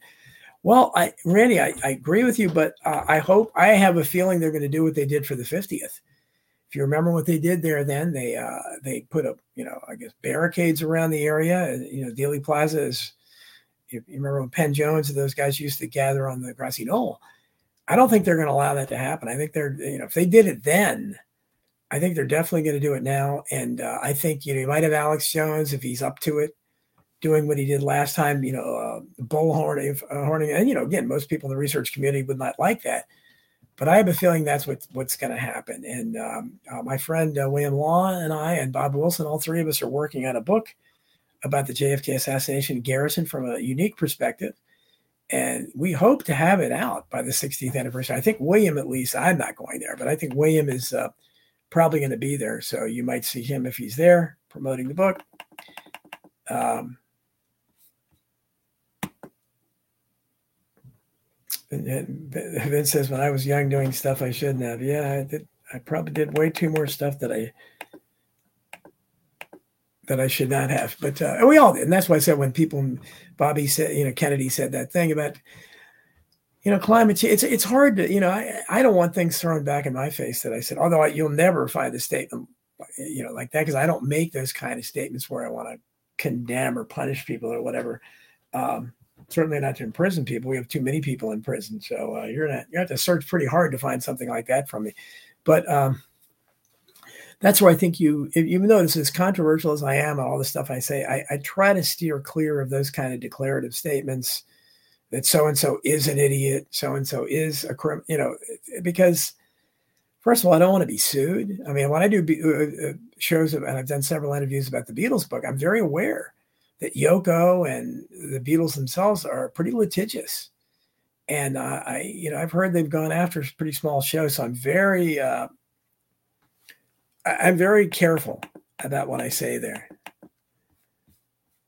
Karen says, yes, yes, yes, his campaign manager, and Ed Dowd is one of his campaign trainers. Yeah, very good stuff. Uh, Dennis Kucinich is great. I've always tried to contact him too, but I've never been able to get through him or his wife. Um, John Baskelin says, I don't have to choose or select Stalin or Mao. I will not be a party to selecting or supporting a narcissistic traitor like Trump. Well, yeah, I don't think uh, Trump, I think, is, you know, at this point he's he's history and maybe he doesn't want to admit it to the extent that he's that he's not an actor he knows the script but i i suspect some of the things he's doing the attack on Kayleigh McEnany, he's done the, the irrational attacks on DeSantis, calling him DeSanctimonious. When DeSantis, again, I said his last chance to show that he had one ounce of sincerity of his, in his body, and I've talked about this a lot, wrote about it, was when uh, that ridiculous uh, DA up, up in New York, I've already forgotten his name, uh, complete clown, the same guy that's letting out all these criminals and you know letting them off, violent criminals, charged violent crimes with no bail, are reducing their sentences from felonies to misdemeanors. These are violent crimes. Uh, these are the people you don't want on the streets, but this guy does because they're largely black and he's black, so it's a racial solidarity thing. But um, the same time, he goes after Trump for some the most nonsensical rape or sexual assault allegation ever. The woman can't even remember. E. Jean Carroll can't even remember the year it took place, late 1996 or, or, or early 1997. I mean, can you imagine that that alone getting a trial after that uh, happens in a public place in a dressing room? She doesn't. I mean, I don't know if I was being sexually assaulted in a dressing room of a busy store I would probably make noise and start screaming. And you, it's one thing to say, well, you know, he got me in a dark alley where nobody was around, but I mean, that makes no sense. And she admits she didn't yell. And then years later, after this trauma, where she can't even remember the year, years later, she posts online, women, would you have sex with Donald Trump for 18,000 or some kind of weird figure as long as he wouldn't say a word? You know, this, I mean, again, how does it, how does that get thrown out? um, instantly. But as I said before, when he went to the court, he was going to be convicted because that's why he went to court. That was the whole thing and part of the show to symbolically convict him, like they symbolically, uh, you know, convicted Alex Jones. They may do that to Trump, Tucker Carlson as well. The people that are perceived to be opponents uh, to the tyranny that have big platforms, and it's it, they're symbolically trying us by doing that. But Trump in Florida, as a resident of Florida, he would have to be extradited to go to New York. Governor DeSantis, his who he hates, came right out and said, "Hey, you know what?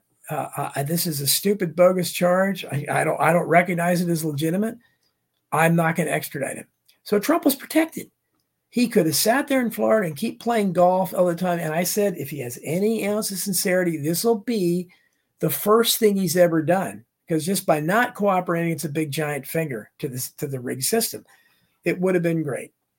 Of course, he didn't do it. I mean, I knew he wouldn't. I knew there was like a half a percent of chance that he would. I said yeah, Trump will keep the form, and he'll go, and that's exactly what he did. And of course, he lost because that's what he does. He's the designated loser. And uh, but so that that was you know just to me, the idea that. Um,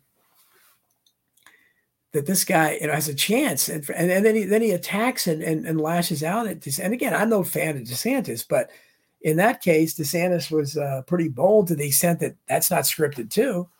But he did say, you know, hey, you'll you'll be protected. And if anybody had caught flack, it would have been DeSantis. It would not have been him. They would have gone after him. So he was completely protected.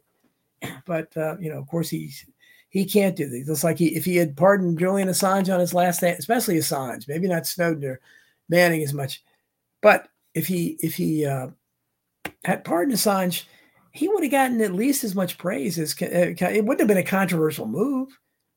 He could, and in typical Trump style, said, you know, some people asking me to, to uh, you know, to pardon Assange, and, and you know he would because that's what he does. Instead, he pardons the president of Death Row Records and the guy that uh, you know got Jonathan Pollard, uh, the Israeli spy in the United States, started. Uh, just absolutely ridiculous. John Boscon says again, choosing Stalin better than choosing Mao. The election was stolen in 2020. What does it keep from being stolen in 20? Exactly. I thought all presidents were select, so why should I support? Exactly. And this is this is the issue is that so even talking about Bobby Kennedy Jr. I don't know what I'm even talking about because um I don't know what Chris is talking about. It's on live on the show. We know he must. Be, oh, it's on wrong. Oh yeah, yeah. I know it. I know it is, but I I can't access the chat for some reason. I don't know why. I used to uh, be able to go there and I would um, be able to access, and I used to get a link in the email that I would just click on, but I don't get it anymore. I have to talk to Tony about that. I don't know. Um, Lisa says, I, I hope you still love me, Lisa. I still love you. That's great. And uh, I uh, I think of you whenever I do these shows. When I, I uh, have the people from CPS on because they're going through a little something different than you, but it's the same kind of premise. They're losing their kids and to, uh, you know, nosy neighbors that see, you know, hey, your kids look like she lost weight. And in the case, if you saw the, uh, the people I had on recently, where I mean, they had seven children and the, the Stedmans, and the whole thing started when their teenage daughter, they're teaching her to drive, and we all, I've had kids, you know, I taught them to drive, and uh, the idea that you could be, you know, just looking, and in the case of the, they thought maybe their daughter needed glasses because like she was struggling to see when she was driving. So, out of concern, they took her to the doctor. Now, I don't know why they didn't just go to an optometrist or something, but I guess you know they trusted the system some for some reason, and uh, their insurance. I think they had to go to the regular doctor first, whatever. But again, they got somebody, they got a social justice warrior, that young girl, like so many of these teachers you see, just got out of uh, school or whatever. So she's ready to go. She's ready to change the world in the woke way. And she's looking for stuff. She's not there checking somebody's eyesight. She, what else can I see here? You know, what are you doing? Any signs of abuse for your parents, anything like that? But uh, no, she's saying, you know, why are you so thin? You know, and you know, and, uh, to me, it's refreshing to see thin people in this day and age. I'm sorry, and I, I would like to know, like, if anybody took their child to a doctor who was obese, like an increasing amount of kids are now, would any doctor get involved there and say, you know, why is your child obese? You know, we need to do something about that. No, it's only when they're, you know, they think they're malnourished or something. And um, Karen says she agrees that Bobby Kennedy has to. It was taken out of context. And again, I, I you know, nothing else that he's ever said really uh, fits along with that. And Lisa says he may need a new wife as well. Well, yeah, that's. I, I hear. Um, I hear that a lot that she's the issue, and that you know it's uh, you know that's that's been the problem for that have plagued a lot of people. She's kind of an actress, so you know she probably has uh, a lot of the woke stuff in there. I'm sure there's a bone of contention between them when they discuss vaccines. I would think, but anyhow, if you if you watch that uh, show, and I, I, guess I'm usually I'm ranting and veering off in different directions. That's what I do, and um, they, they had their seven children. They, they ended up losing all seven of their children because they made that initial visit to that nosy doctor who contacted uh, social services, child protective services. They went and looked. And, and for any of you that support this stuff, just think how it is when you're, if somebody questions your parenting and you have little kids, you know, kind of stress that puts you under when you, you have these people that have the power to take your children away from you come and visit and are observing what you're doing i mean it really it's really hard to you know it's hard to act normal you know to when people are looking for you to be abnormal and that's why you know uh, i was i used to be dubious of all psychiatry because uh, I, when i was young i read dr thomas Szasz who was a gosh i wish he was alive uh, when i started uh, getting on the air. I would have loved to have him on. He wrote the manufacture of madness and the myth of mental illness. Renegade thinker. And he really made me look at the world in a different way because he used to talk about how you you know just if, if you're looked at that way if people think you know something's wrong with you mentally then they start noticing you're agitating you know i have a lot of ticks and nervous stuff that i do because i'm kind of just i am i'm just you know nervous and you know kind of high strung sometimes. Uh, so people could look at all that and say, well, what's you know what's going on there?" He's got you know he's got something, and um, certainly paranoia. All of us could probably be classified uh, as paranoia, right? And uh, is, is paranoid, but it's you know when you look at okay, he's you know he's late. Oh, he has a, you know he's rebellious. You know he's a he's he's got something. You know he's he's being combative if you're on time if you're on time oh yeah you're too anal you're prompt you know there's so there's there's a way to look at it you can define somebody so it's it's it's very nerve-wracking to uh, when you put under that kind of scrutiny so i feel for those people and they lost all seven of their kids that's you know unbelievable so hopefully you catch those shows lisa Chris says I should write a book with Peter Gosh, I guess I should. I've written a book with everybody else. Um, you know, I, I, I. I can only write so many books, and I was talking to Peter. I think Peter should write a book, uh, maybe with Chris. On uh, Chris, I suggested to him that uh, he's he's done so much work on the John Lennon assassination, and you certainly know uh, Columbine and uh, Kurt Cobain, especially write a book on those kinds of like a series of murders like that. I think that would be interesting. I think you guys could do that. Um, let me see here. I'm trying to see what else. Sorry about that. Looking at, that. but anyway, so I, and I wanted to talk a little bit. One, one thing I was just, I was just reading before I came on the air. You know, things when I keep thinking, you keep saying how far are they going to push the envelope? They had a, a choir, a children's choir that came from South Carolina to Washington, D.C., the nation's capital, to sing patriotic songs, not religious songs, patriotic songs inside the Capitol building in Statuary Hall, one of the most historic parts of the U.S. Capitol building. Believe it or not, I mean, this is, again, this is, it's like it's out of the onion. Believe it or not, they were stopped in the middle of singing the national anthem by just an irritating looking female police officer. Didn't even do it herself. She sent somebody else to do it uh, because it was thought that the song could offend somebody. Now, could you get any more ridiculous than a children's group traveling, much as the Kentucky teenagers traveled to DC, traveling to the nation's capital to sing patriotic songs in, in the building where our representatives are housed? The essence of our democracy that we're fighting for in Ukraine. Um, this eh, could anything be more ridiculous than that? I mean, it's amazing. I guess they weren't uh, maybe shot or something, or at least arrested and charged with insurrection. But I, you know, I, I could not believe that. Look it up. It's a real story out there. We'll see if anybody um, anybody takes their side, especially on the Democratic side of the aisle. Um, Chris Buchan says, Do I know about Steven Greer's big disclosure event at the National Press Club? I do not. And I'm, I'm not sure who Steven Greer is. Um, illuminate me. I have not heard that, but I'm sure there's uh, certainly disclosures to be made. No, I, I, don't know anything about it, Chris. John Buskin says, Presidents selected by the oligarchy elections are stolen with no measures. Why become invested in the clown show? And it is. I mean, I, I don't even know why I'm talking about it, but uh, it was, as if it's a fantasy that Bobby Kennedy might win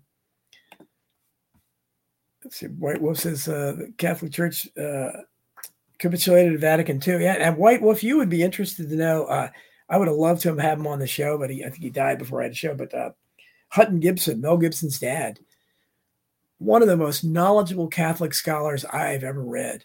And I got on his uh, mailing list. He actually answered me a couple times. Um, but uh, this guy, I couldn't even understand half what he was writing. He was so brilliant but uh, he was, uh, you know, he didn't accept Vatican II. He didn't accept any of the popes, starting with uh, John the Twenty Third or whatever it was during the past Vatican during past Vatican II. Uh, and he was responsible, I think, for getting Mel to build. Um, they, they, I think they still have the church out there where it's a pre-Vatican II. They, it says the Mass in Latin, and there are churches like that out in Washington D.C. They have, I think, it's St. Mary's, where uh, Pat Buchanan, who another guy I would love to get on the show, but I haven't been able to figure out how to get a hold of him um, was regularly going to mass with his wife for a long time. So um, interesting stuff. Karen Carpenter says she spent a lot of time uh, researching the alternate the cancer treatment industry in alternate ways, corruption and lack of compassion in the medical industry. Yeah, if you saw it firsthand, you would. It's bad enough, but man, if you see it behind closed doors, it's like work. Like I said, if you if people talk, if you work in a restaurant you're never probably after you see them picking lettuce up off the floor and meat off the floor. We've all heard these stories, um, and it probably happens in every restaurant. You're not you're not going to go eat at that restaurant. You may not go at what goes on in other restaurants, and maybe you can think that it, it doesn't go on there. But uh, uh, Christine wants to know more about my experience in Mets. Well, I mean, I again, I would like to talk more, and I I may write a book about it someday. But I, I just um, just give you one tidbit, and it's one I, am still ashamed of myself to this day. But I, I was, uh, but again, I, I, I feared for my job, and I was working midnight shift, uh, delivering papers uh, to the, the, nursing floors, and uh, I knew everybody. I was, you know, a loquacious guy back then. Even there's I had a lot of friends, and, and the, I was friends with the uh, unit secretary on uh, there, and. So we were chatting as you know, I, I, got lots of conversations. My delivery took quite a lot longer than it should have because of my got extraneous conversations.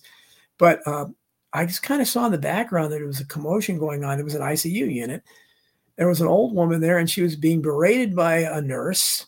Uh, some security guards were up there, and they just kept screaming at her, "You have to go home! You have to go home!" And I heard her kind of pathetically saying, "I, I don't have a ride. I don't have a ride."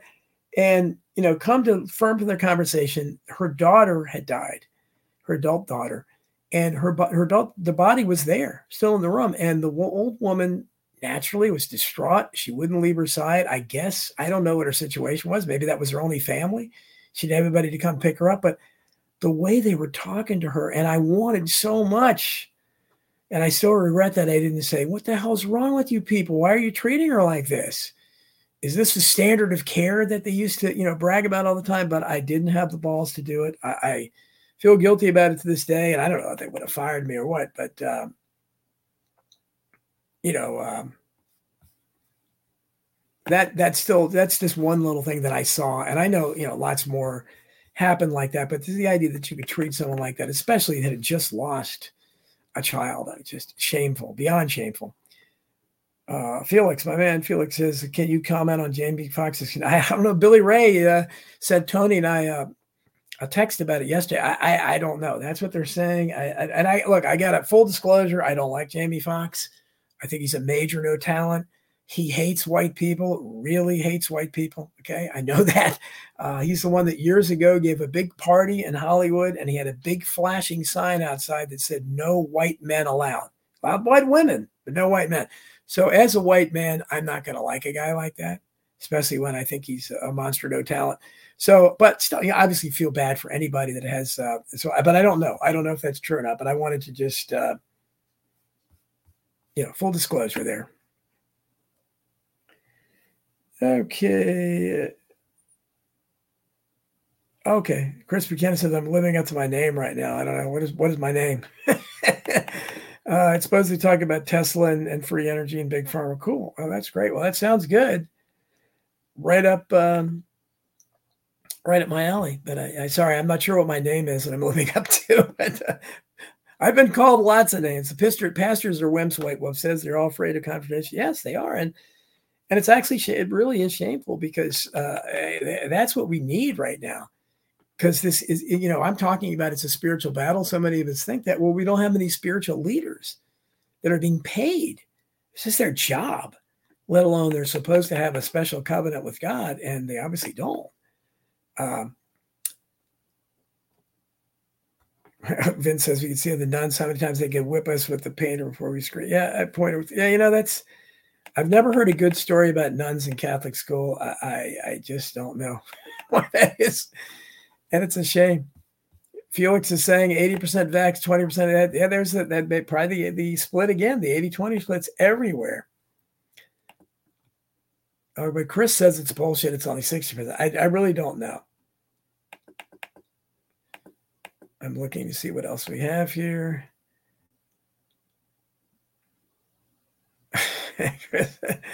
okay. Um, Kohl's is supposedly going woke now. Okay, well, is there any is there any company that isn't woke? I mean, any big company and and Kohl's, I got to tell you, I uh, I've uh, had several bad experiences with Kohl's. You know, if you want to buy any appliances or anything like that, uh, you pretty much have to go to Kohl's or uh, Best Buy. Um, uh, I'm not Kohl's. I'm not sorry. I'm, I'm thinking Lowe's. Like, oh, okay, I don't know. I don't know about Kohl's. Are they going to be like Target? Then I, yeah, I, my my family shops there. It's uh, we have one near us, and uh, if I do venture out into the world to shop, that would be where I go to get clothes. Uh, I'll keep that in mind now. I guess I'll. Uh, but I mean, again, where do you go when you protest these things? Though, what's the alternative? Where are you going to go? You can't go to Target.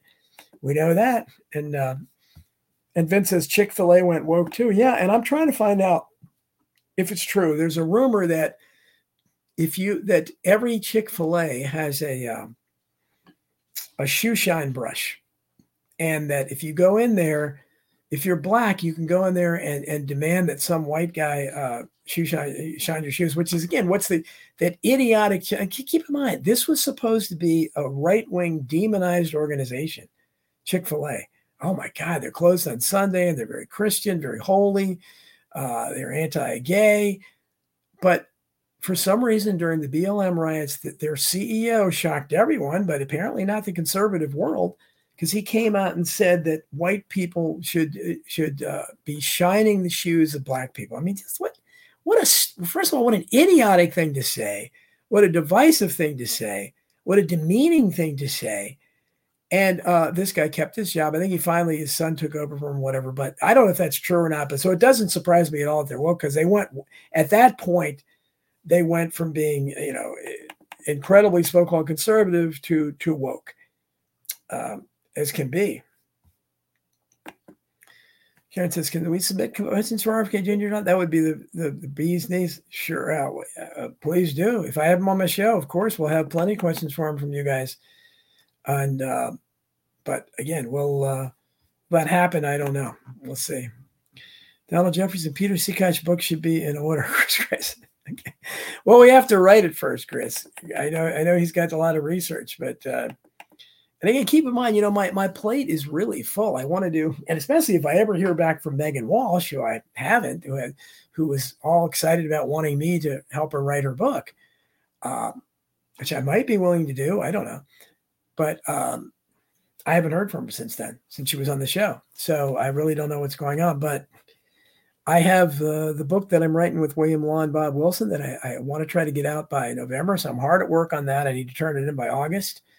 Um, there is uh, Hidden History 3 or whatever we're going to call it that I'm still waiting on to see what happens with that. And I might be moving some stuff from Hidden History 3 to the JFK book and vice versa to try to uh, to see what what actually goes because some of the parts in the Hidden History three I can go better with the Garrison story. Um, so I said, Hidden History four, as uh, you know, as, as, Chris knows all too well, along with Peter, uh, sent me uh, you know a bunch of stuff already for that.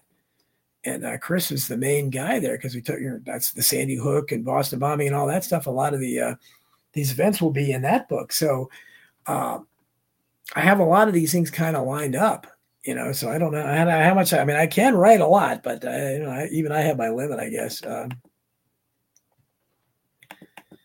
Chris is talking about Jews. Okay, I understand it, and I. Uh, uh, okay.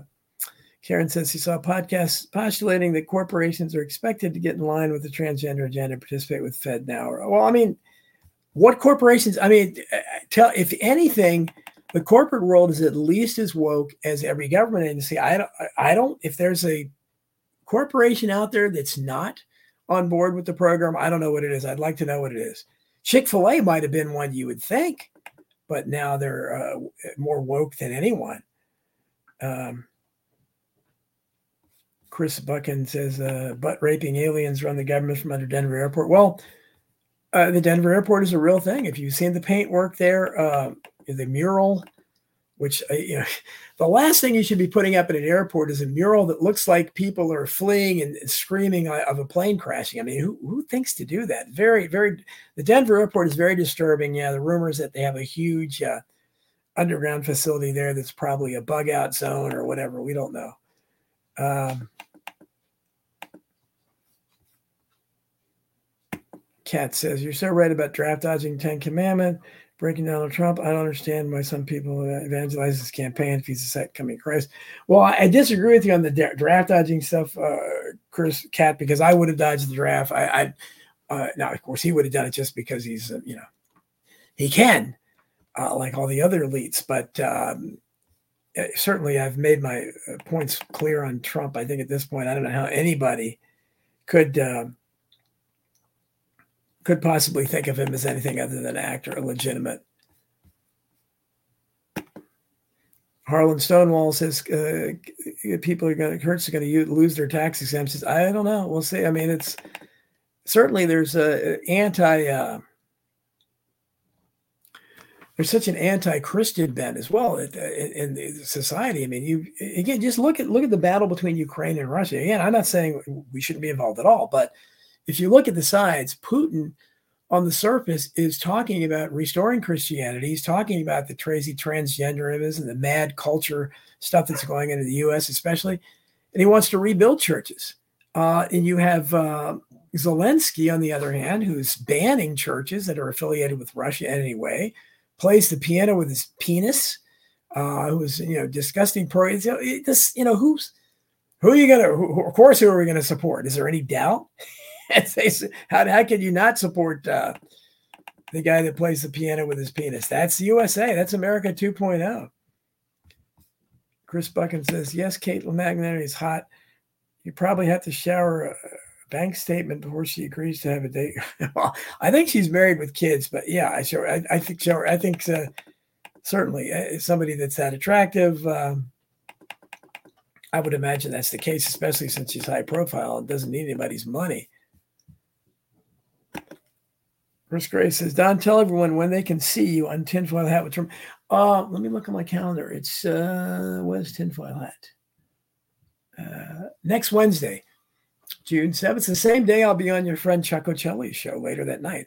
I'm, I'm, doing a lot of stuff. I was on David Knight the other day. I'm hoping to get back on Coast to Coast with a different co-host. Um, uh, guest host, we'll see. I, I, put out feelers to him, and uh, he said get back to him. So maybe that'll happen sometime uh, trying to get out there as much as uh, as I can to promote the new book. And again, if you can, uh, you can get Substack is the best place to find out about it because I'm uh, I'm shadow banned everywhere else. And so I have to, I just have to make announcements there. So please subscribe to me, donaldjeffries.substack.com.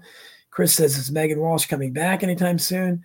Any feedback after a Well, everybody loved it, but and she loved it at first, but I have not heard from her. I think she answered me one time, but she didn't, you know, so I don't know. She wanted me to help her write a book and then wanted to come back, but I haven't, uh, not since then. There's Tony. What's going on, Tony?